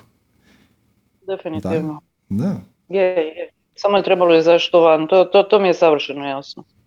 Ok. Dobro je. Napredovala sam. Prošli put kad gledam snimku, samo sam gledala okolo, šarala očima i sad sam izdržala. Cijelo vrijeme gledajući čovjeka s kojim pričam o oči. Odnosno u kameru. e, dobro, u kameru, ali ajde. To je meni puno. Ok, puno ti hvala. Lijepi pozdrav sa Krka tebi i svima prisutnima. Pa pa. Hvala, čao, bog. Hvala, čao. Bye, bye. Okay. Ajmo, evo, Bojana, Bojana. Zdravo, Bojana, Bojana. Jes, čuješ me? Čujem, kako si? Super. Prvo, hvala ti, puno ti hvala što me prozvao danas. E, slušam početka, sve sam pregledala sve slično, ali prošli satsang je toliko ostavio jak utisak na mene, posebno djevojka na kraju Arijana, da sam doslovce, slušala sam još jedan put danas, pisala teze iz tog satsanga i imam zapravo samo dva pitanja. E, pokušat ću da u, napravim jedan uvod i onda slušam tebe, ćutim i slušam tebe. Ovako. Prvo je današnji tvoj uvod tiče se intuicije. Upravo toga je, i nastavak je to moje pitanje, pa mi to sinhronicitet. Pa je bila nelagoda danas kao pitanje. Znači, toliko dobrih trenutaka je danas bilo, sam se ja zabavila slušajući i ono, hoćeš nam predavati, nećeš, vidjet ćemo. Eh, ovako. Uh, prošli put si pomenuo, ako se ne da bi to bilo prošli put, ali nije bila Arijana, neko drugi bio. Uh, prelazak na višu vibraciju i neugodan osjećaj unutra. I ja sad pokušavam već neko vrijeme da eliminišem, imam neku težinu, pa sam išla sistem eliminacije. Znači, uh, dijelim, ima intuicija, intuicija kao, ali ne kao pitanje, a šta ako, nego kao konstatacija, toga više neće biti. I definitivno, pa ne znam, e, prije nekog vremena sam vozila sa autobusom kroz jedan dio grada i kažem samo, samo dođem misl, znači izmebuha, čista mira i kaže osjećaj, toga više neće biti. Nakon tri dana te zgrade koje su, te dućan koji su tu bili, došlo na stanju rušenja. Pošto gradi se zgrada, znači nisam znala da će to tad biti, ali odnosno zato toga više neće biti. Danas si pomenuo isto jednu stvar, pa sam isto sitim eliminacije, e, kad se rekao kad upoznajemo osobu, pa osjećaj. E, ja to više vidim kao podsvijest. E, neštima ono osoba što govori, njen ton glasa, pokreti i to nam zapravo daje one osjećaj tu nešto neštima. Da. Znači, to, ta težina nije ni to. Onda sam, imam sve, znači doslovce kraj sebi čitam, samo sekundica mi treba. Ima onaj osjećaj uzbuđenja kad je promjena. To je super osjećaj. Neće biti lako, ali super pokreće. Međutim, postoji neka težina da li je to zbog hipersensibilnosti, empatije, e, neki osjećaj koji ja ne mogu objasniti, koji, koji jednostavno je tu i dobro, postoji, mišljala sam da to nije zapravo osjećaj, postoji situacija gdje mi teško prostiti, pa da nije to ta težina koja se iznebuha pojavljuje. E, ne mogu zašto, ti, znači... Zašto ti je teško prostiti? Iz očekivanja.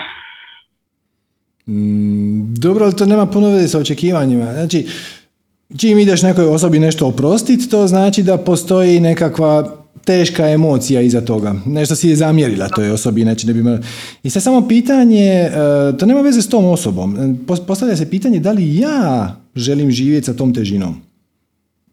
Ne. Ako, ako ono, onda ono oprostiš. Je, uh, zapravo, ja sam oprostila u neku ruku do, do određenog procenta toj osobi, ali ne mogu oprostiti sebi gubljenje vremena.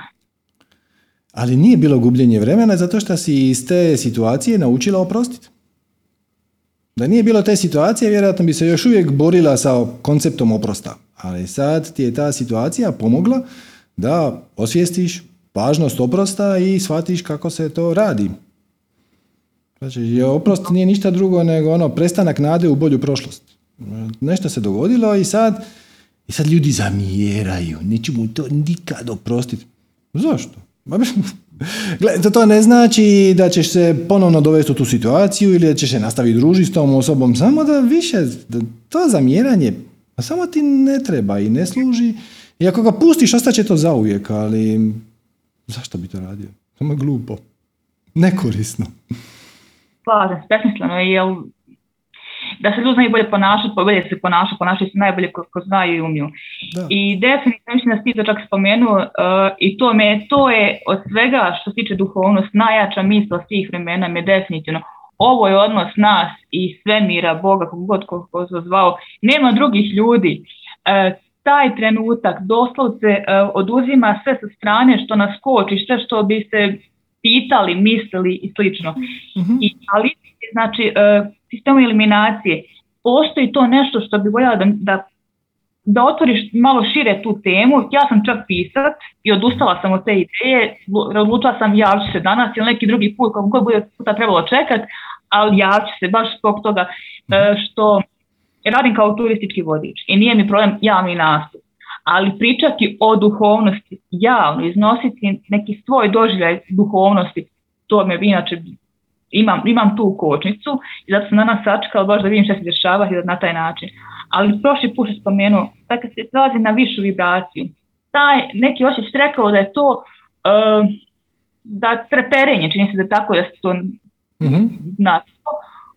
ma ima nešto što se me zove za tom kidanje, to je znači doslovce kao kad uh, hvataš zalet, ne mogu objasniti, pa da, ako da. možeš taj ali, nivo da malo više objasniš. Ali kidanje čega? To je kidanje tvog starog ja. Svi otpori koje imaš uh, na, pri prelasku na višu vibraciju su tvoji vlastiti. Da.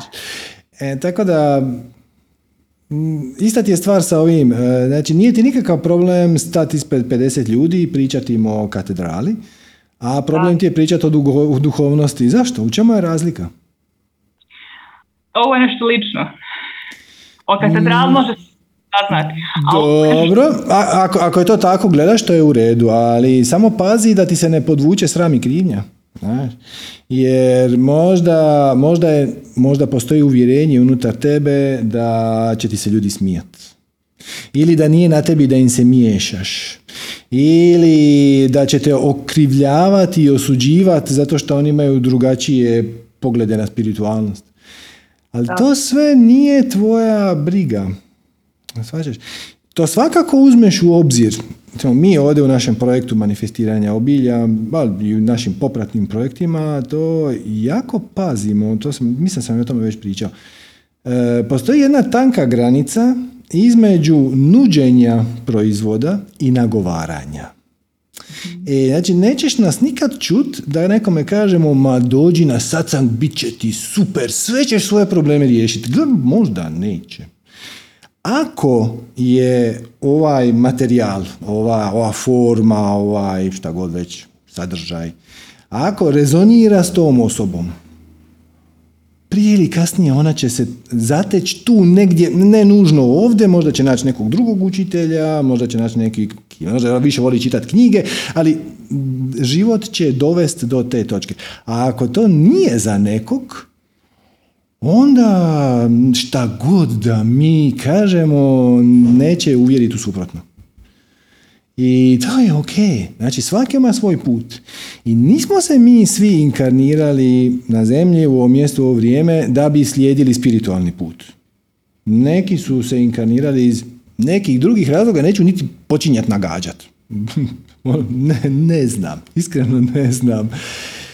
Imaš ljudi, to isto zna biti ovaj problem ljudima pričati o spiritualnosti, jer shvate da njihova okolina je možda tradicionalnija, pa onda ih počnu optuživati da ovo dolazi sa istoka, da nije to naša tradicija i to, ali kad, kad pogledate u korijene bilo koje religije, bilo koje religije, dođete do istih, istih postulata. Sve je to osnovno učenje je isto.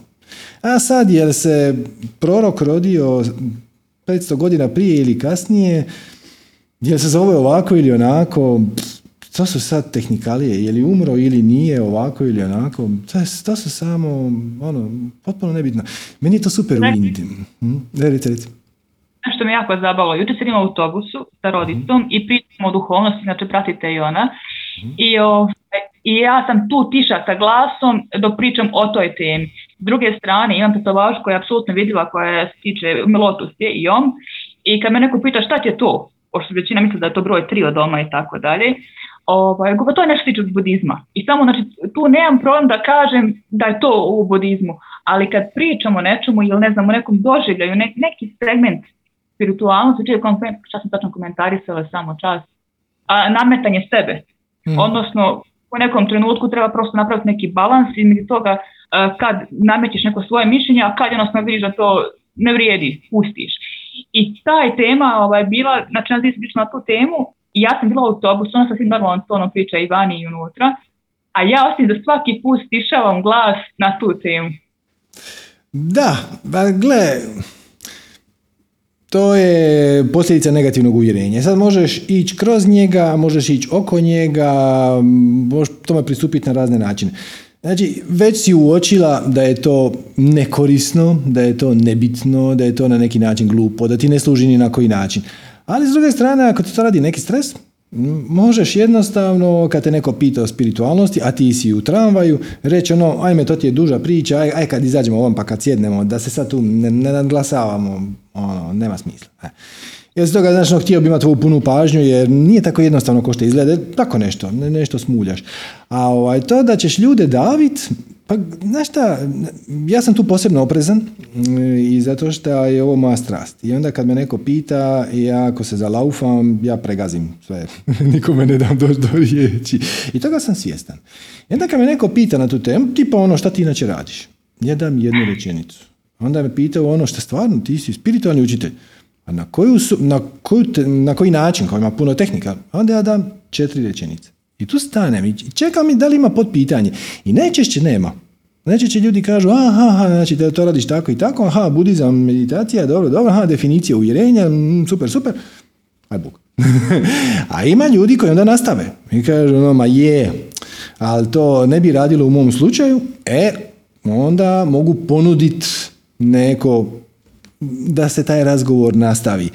I opet, ja ću ponuditi svoj pogled, ono, deset rečenica, a ako ova osoba kaže, ma da, ne, meni ti to ne drži vodu, ja tu samo stanem. Mislim, ok, bi ti rekao. Nije svaka tehnika za svakog, nije svaki pristup za svakog, e, ne, ne, to, to ne kažem ni u kakvom lošem smislu kao ljudi glup, nego samo...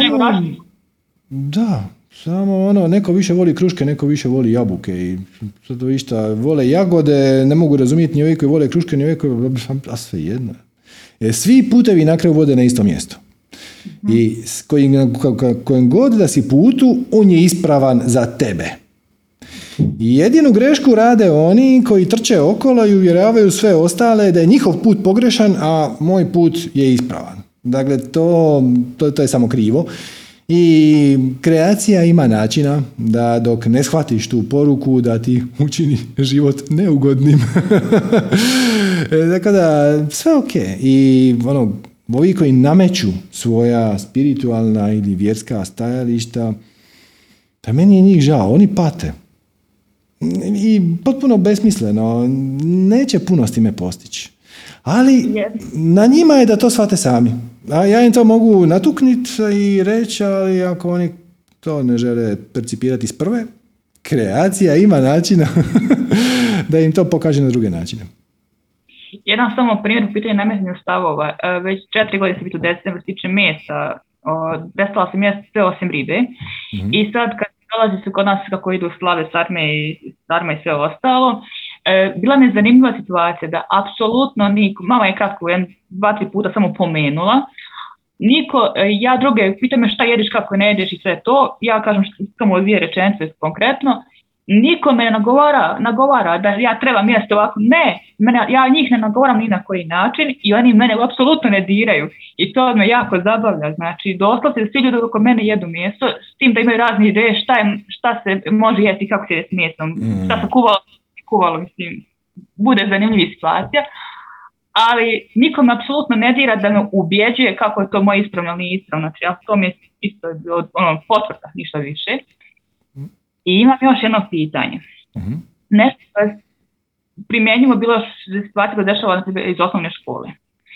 I tom se dešava u više situacija i čak sam spominjao jedan put jedan video koji spominje ljude uh, koji se mogu snaći u različitim situacijama. Odu tamo pre, prestale se, nauče jezik, uh, takve stvari, nije ništa problem, prilagod se novome. Uh, ona situacija, na primjer, kad si na pismenom, ja to, ja to tako ovaj, povezujem, i dobiješ tri teme. Mm-hmm. I dobijem tri teme. I meni je najgori dio na samom početku, odluči se koju temu, i na svaku temu imam šta reći. I onda sam shvatila u nekom trenutku relativno skoro, da znam 32 godine, da u nekom trenutku odaberi neku temu, uh, jer koju god da krenem, tipa uh, turistički vodič položim, uh, strani jezik i to je ok, završila sam vam fakultet i to je ok, ali ne mogu nikako shvatiti šta je moj put, kako, osim novčić, imaš još neku ideju? Imam, u svakom trenutku od svih stvari koje taj čas ti se nude i nad kojima možeš poduzeti akciju, odaberi onu koja ti je najuzbudljivija.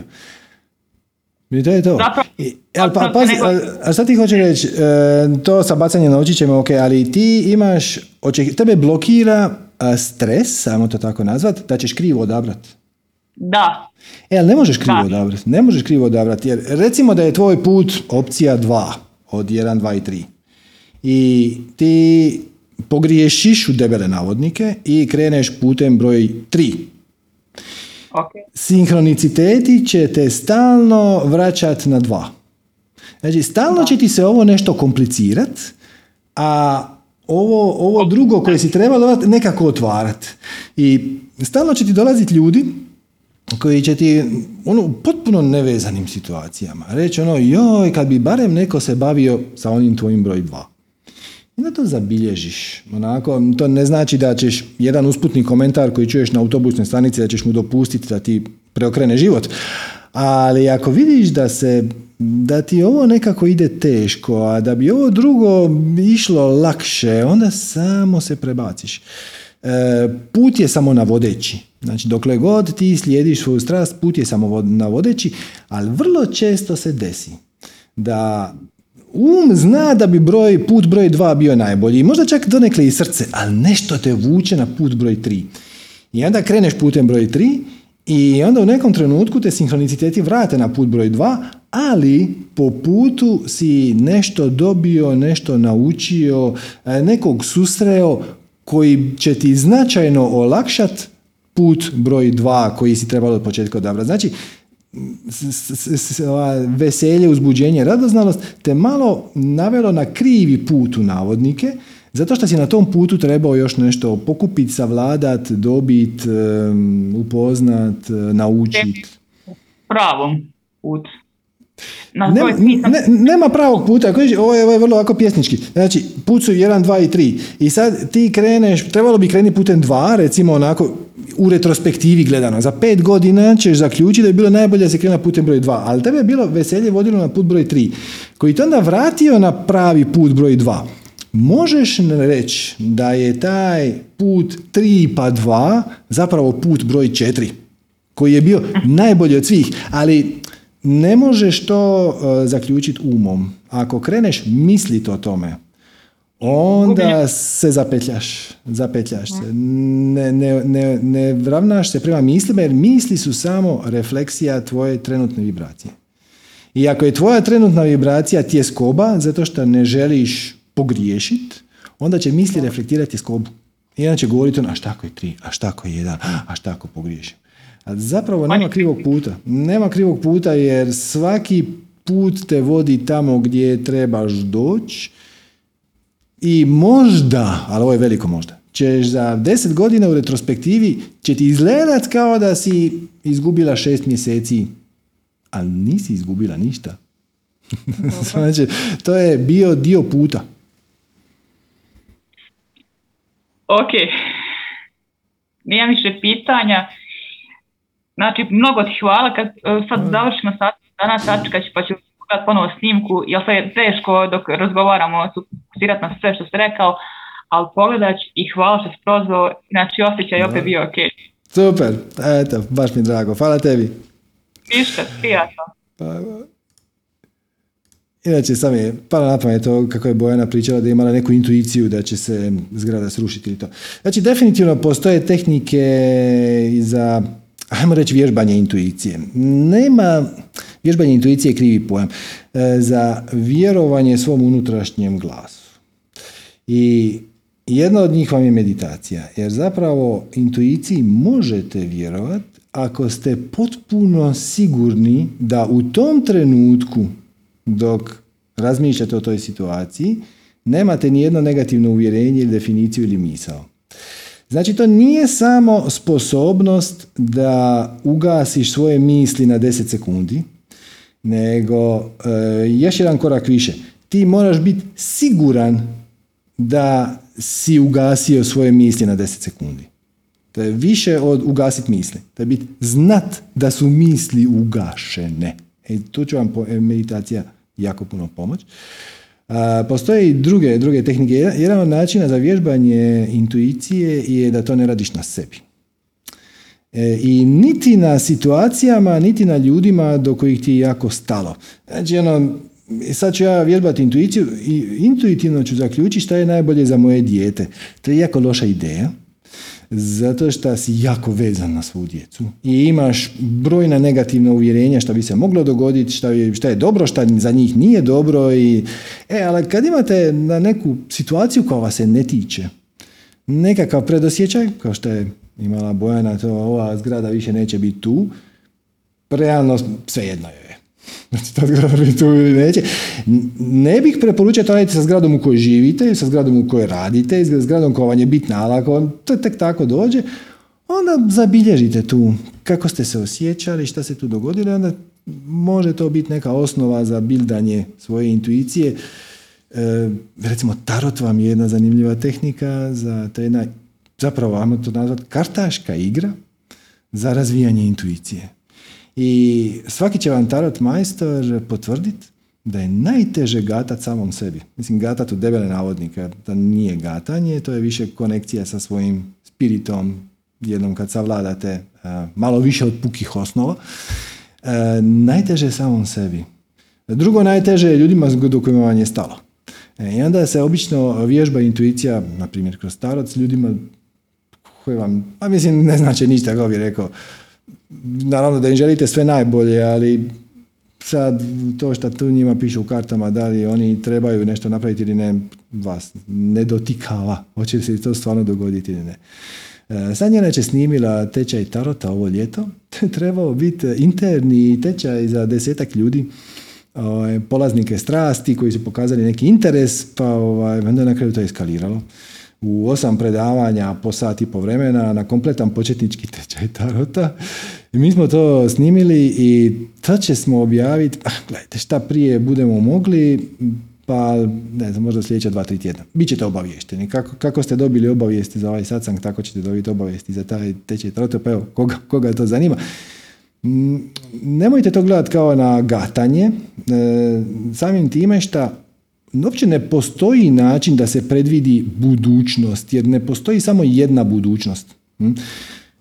Postoji, tarot će vam jednom kad upadnete u igru, kad shvatite kako to funkcionira, će vam pomoć da fokusirate svoju, ajmo nazvati intuiciju, na najvjerojatniji mogući scenarij koji bi se mogao dogoditi ako se ništa ne promijeni. Hm? Znači, pomoć će vam da za početak drugim ljudima, onda kako budete napredovali, možda malo i sebi, da dobijete neke hintove, neke ideje oko toga šta bi se najvjerojatnije dogodilo ako se ništa bitno ne promijeni. Ali ako vi nakon tog recimo čitanja kažete aha, stvarno, zapravo sad sam otkrio svoje negativno uvjerenje. to bi bilo zapravo.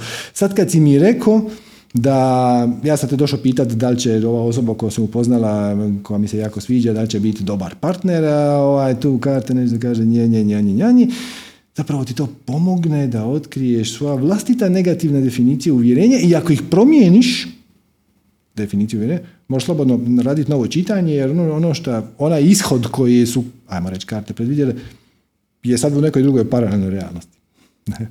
Vrlo zabavno. Tako da evo, stay tuned, pa ćemo kad to stignemo još obraditi, uploadat, složiti e, najavnu stranicu i to onda ćemo, da ćemo vam to e, ponuditi ako neko bude htio vjerojatno uz neku sitnu donaciju. Ok, mi stignemo još jedno. Ajmo, Roberta. Zdravo, Roberte. Dobro večer. Dobro večer. Kako si srdane? Evo prvi put na Zoomu i prvo po muško. E da vidi, do, doslovno u svom slučaju. A, rezultat jutarnje meditacije gdje mi je to došlo, ajde javi se na Zoom večeras, inače nisam nikad, uglavnom na YouTube mm Evo konkretno, nešto me interesuje da mi kažeš vezano s energetske strane po pitanju, da kažem, čakri. Mm Uh, imam problem malo sa, sa šumom u lijevom uhu mm i imao sam prilike i u Njemačkoj i Srbiji da čuje mišljenje doktora. mm slična su bila jedna i druga mišljenja, ali ništa konkretno. Normalno ja čujem i sve to što se tiče svega. Znači oni mi nisu ništa mogli reći da li imam da neko oštećenje ili nešto po pregledima i tome svemu. E, ja sam uvjeđen da, da to ima neke veze sa, da kažem, sa te energetske strane, sa nekom od čakri, nisam siguran sad šta u tome. I kao da, da nešto treba da blokiram, kao da nešto ne bi trebao da čujem, pa tako nešto sam ja to sebi, možda sam i mhm. zabagovao u tome, pa eto, da li ima to neke veze možda sa, sa nekom od čakri, da, da možda... Može i ne mora, može i ne mora. A, ključno pitanje je da li bi bilo užasno strašno da taj problem se nikad ne, ne riješi, jednostavno da ti ostane zujat lijevo uho do kraja života. Da li bi to bilo strašno, nepodnošljivo? Pa ne, ne, nije to ono, nije to sad da je to nešto Kužim, kužim. Da meni smeta za normalno funkcionisanje, to ne. Onda, onda nije važno. Znači, općenito, ovo, ovo ti vrijedi za bilo koju situaciju. Najbrži način da riješiš bilo koji izazov je da shvatiš da nije važno hoćeš li ga riješiti. To, to se može primijeniti na svaku situaciju. Evo sad je Bojana bila pitala ono, kako odabrati put? Ono, nude mi se tri opcije koje odabrati. Je li jako važno? Je li strašno važno? Je li, će li biti smak svijeta ako odabereš krivu? Ne, onda nije važno. Znaš što ti je ona engleska poslovica ovaj, da je to uh, mind over matter. If you don't mind, then it doesn't matter. Nažalost, ne može se prevesti baš ovako slatko. Ali ako te nije, ako te nije briga, ako situacija nema razloga mijenjati svoju realnost ako je to nešto s čime možeš živjeti. Mislim, možeš, ali... Svačeš, ja, sad, ja sam mogu krenuti u filozofiju. Dakle, definitivno uh, jedan od simptoma podizanja vibracije je zujanje ušima. Uh, to može bi, onda mogu ti sad reći da su uši vezane na šestu čakru. Mogu ti reći da e, nešto ne želiš čut, pa da, da proučiš šta to ne želiš čut. I sve je to na neki način točno. Svaka od tih stvari je točna. Ali nije važno. Zato što šta god, ako je to neka poruka energetska, spiritualna i trenutno ti nije dovoljno jasna šta bi to moglo biti, postaće jasno. Postaće s vremenom jasna, sto posto. Objasnit će se. E, ali mhm, jedina zamka koju treba paziti je, je da dodijeliš toj situaciji veliku težinu. Znaš, počelo mi izujati lijevo uho, a šta ako mi počne zujati desno, a možda je to degenerativna bolest, a šta ako mi odumre živac, a onda ću oglušiti i onda um će te voditi sve dublje i dublje i dublje u ono scenarije koji se gotovo sigurno nikad neće dogoditi, koji ti rade tjeskobu, i onda ćeš bivati u vibraciji tjeskobe i onda ćeš manifestirati sve više i više okolnosti koje će ti dati za pravo da si sa punim pravom u tjeskobi. Drugim riječima, život će ti biti sve više i više tjeskoban. I to definitivno ne želiš. Kako ćeš se iz toga izvući? Tako što kažeš, aha, gle, zuji mi ušima. Ok, nema veze, mogu s time živjeti. Ako ovako ostane do kraja života, ok. da, si, ovaj, pa, da, ne, ne, ne, da kažem te strane značaja da tu sad može da se desite ovo to ono, prvo zato što su sa te zdravstvene strane doktor su rekli da je sve ok, mm da, nema, da nema ništa da je nešto neki poremećaj da kažem u glavi što to izaziva, ne, sve kaže ok, normalno čuješ kad su ispitivali na aparatima, s te strane to je super, dobro, ovako nema neke posebne, da kažem, sad neku, da imam neku smetnju zbog toga. Nego eto, čisto sam čio, čuti, čuo sam dva doktorska mišljenja, pa eto, navo, da vidim šta ćeš da, da kažeš. Pogledaj, i dobro, okay, to bilo, bilo koja energetska tehnika će super je što si otišao kod doktora, ako ništa drugo da oslobodiš se te tenzije. Da ono, ako tvoj sustav uvjerenja kaže... Super, ne, ne, ne, to je odlično, odlično. Ovaj, možeš jednom kad se oslobodiš stresa, kojeg ok ti nemaš, ali kad se oslobodiš stresa od toga da se sad to nešto mora riješiti, nego kažeš sam sebi, gle, ako ovo ostane ovako, nema veze, to je u redu. Vraćaš se na visoku vibraciju, otpustio si strah, stres i tako dalje i onda ćeš dobiti pristup kreativnosti i šta god da ti padne na pamet kao ideja da bi moglo pomoć, samo pomozi. Samo napravi to. A ako ti dođe ideja, možda bi trebalo početi meditirati. Počeš meditirati. Ako ti dođe ideja, e, možda bi trebalo početi disati po Wim Hofu jer to dokazano pojačava zdravlje. Počeš disati po Wim Hofu pustiš i s vremenom neke stvari ćeš otpu, ono, odbaciti, ovo, ovo mi nije sjelo, ovo mi je sjelo, ovo ću raditi često, ovo ću raditi rijeđe. Počet će se informirati, počet će ti dolaziti informacije od drugih ljudi koji onda će ti netko reći meni ti je strašno pomoglo svjesno slušanje glazbe. I to, znaš, ono, svašta sam isprobao, na kraju mi se zamisli i postavilo da najviše volim slušati recimo klasiku ili bubnjeve. Ja ti probaš slušati bubnjeve, nije ne rezonira sa mnom, ali vidi kad pustim Pink Floyde ili šta već, onda mi je to pomaže. I sad možemo opet ići filozofirati oko toga je li to objektivno pomoglo ili je subjektivno pomoglo, ali zapravo nema nikakve razlike.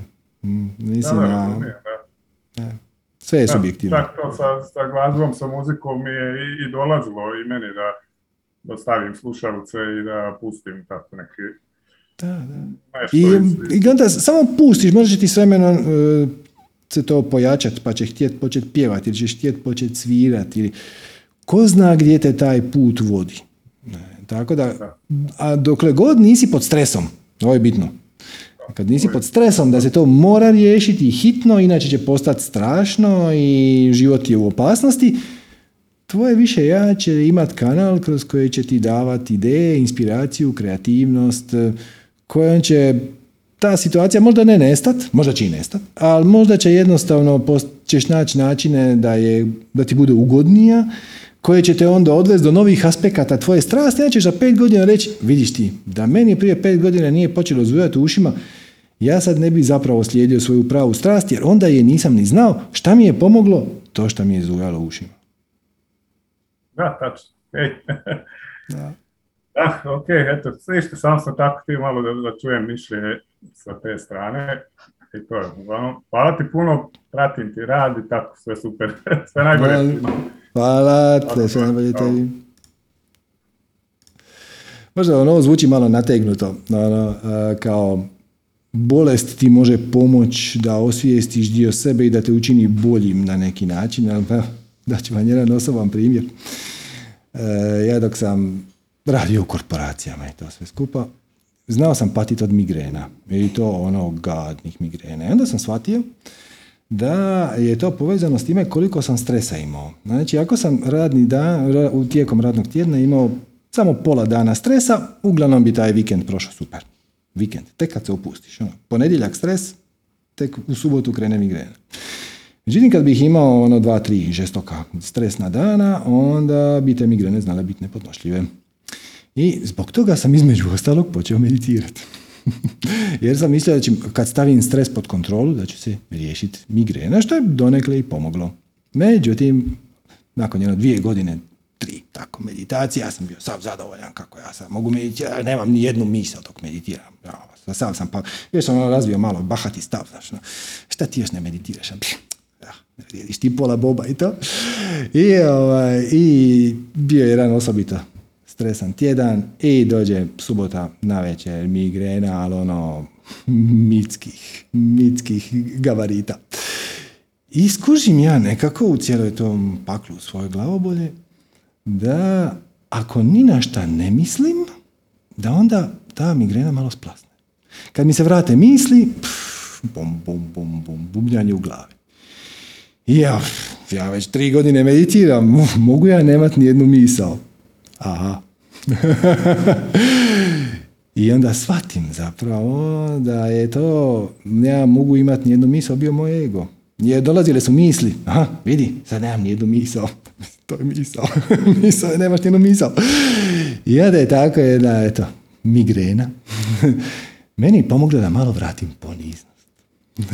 na jedan spektakularno očit način.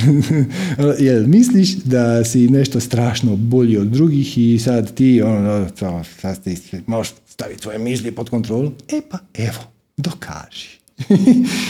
I iz te migrene sam izašao dan kasnije, kao i svake druge, nakon što sam se dobro naspavao, prepun zahvalnosti i poniznosti na lekciji. koja kaže imaš ti još za veslati što više, vjerojatno ćeš uvijek imat i to je ok. To je ok. Samo nije ok biti bahac. Pusti druge da u svoj put. Ti nisi toliko baš napredan koliko ti se čini i sad smo s time načisto i možemo nastaviti tvoj spiritualni put. Tako da evo, svakakve vam se stvari. Sad sam na toj konkretnoj, na cijeloj toj migreni izuzetno zahvalan, a na toj konkretnoj još i ekstra. Eto, hvala vam lijepa, mislim da je to sve vrijeme koje imamo za danas. E, hvala vam na vremenu i pažnji. Ako vam je ovo bilo zanimljivo ili od koristi, molimo da vas podržite donacijom www.manifestiranje.com kroz donacija.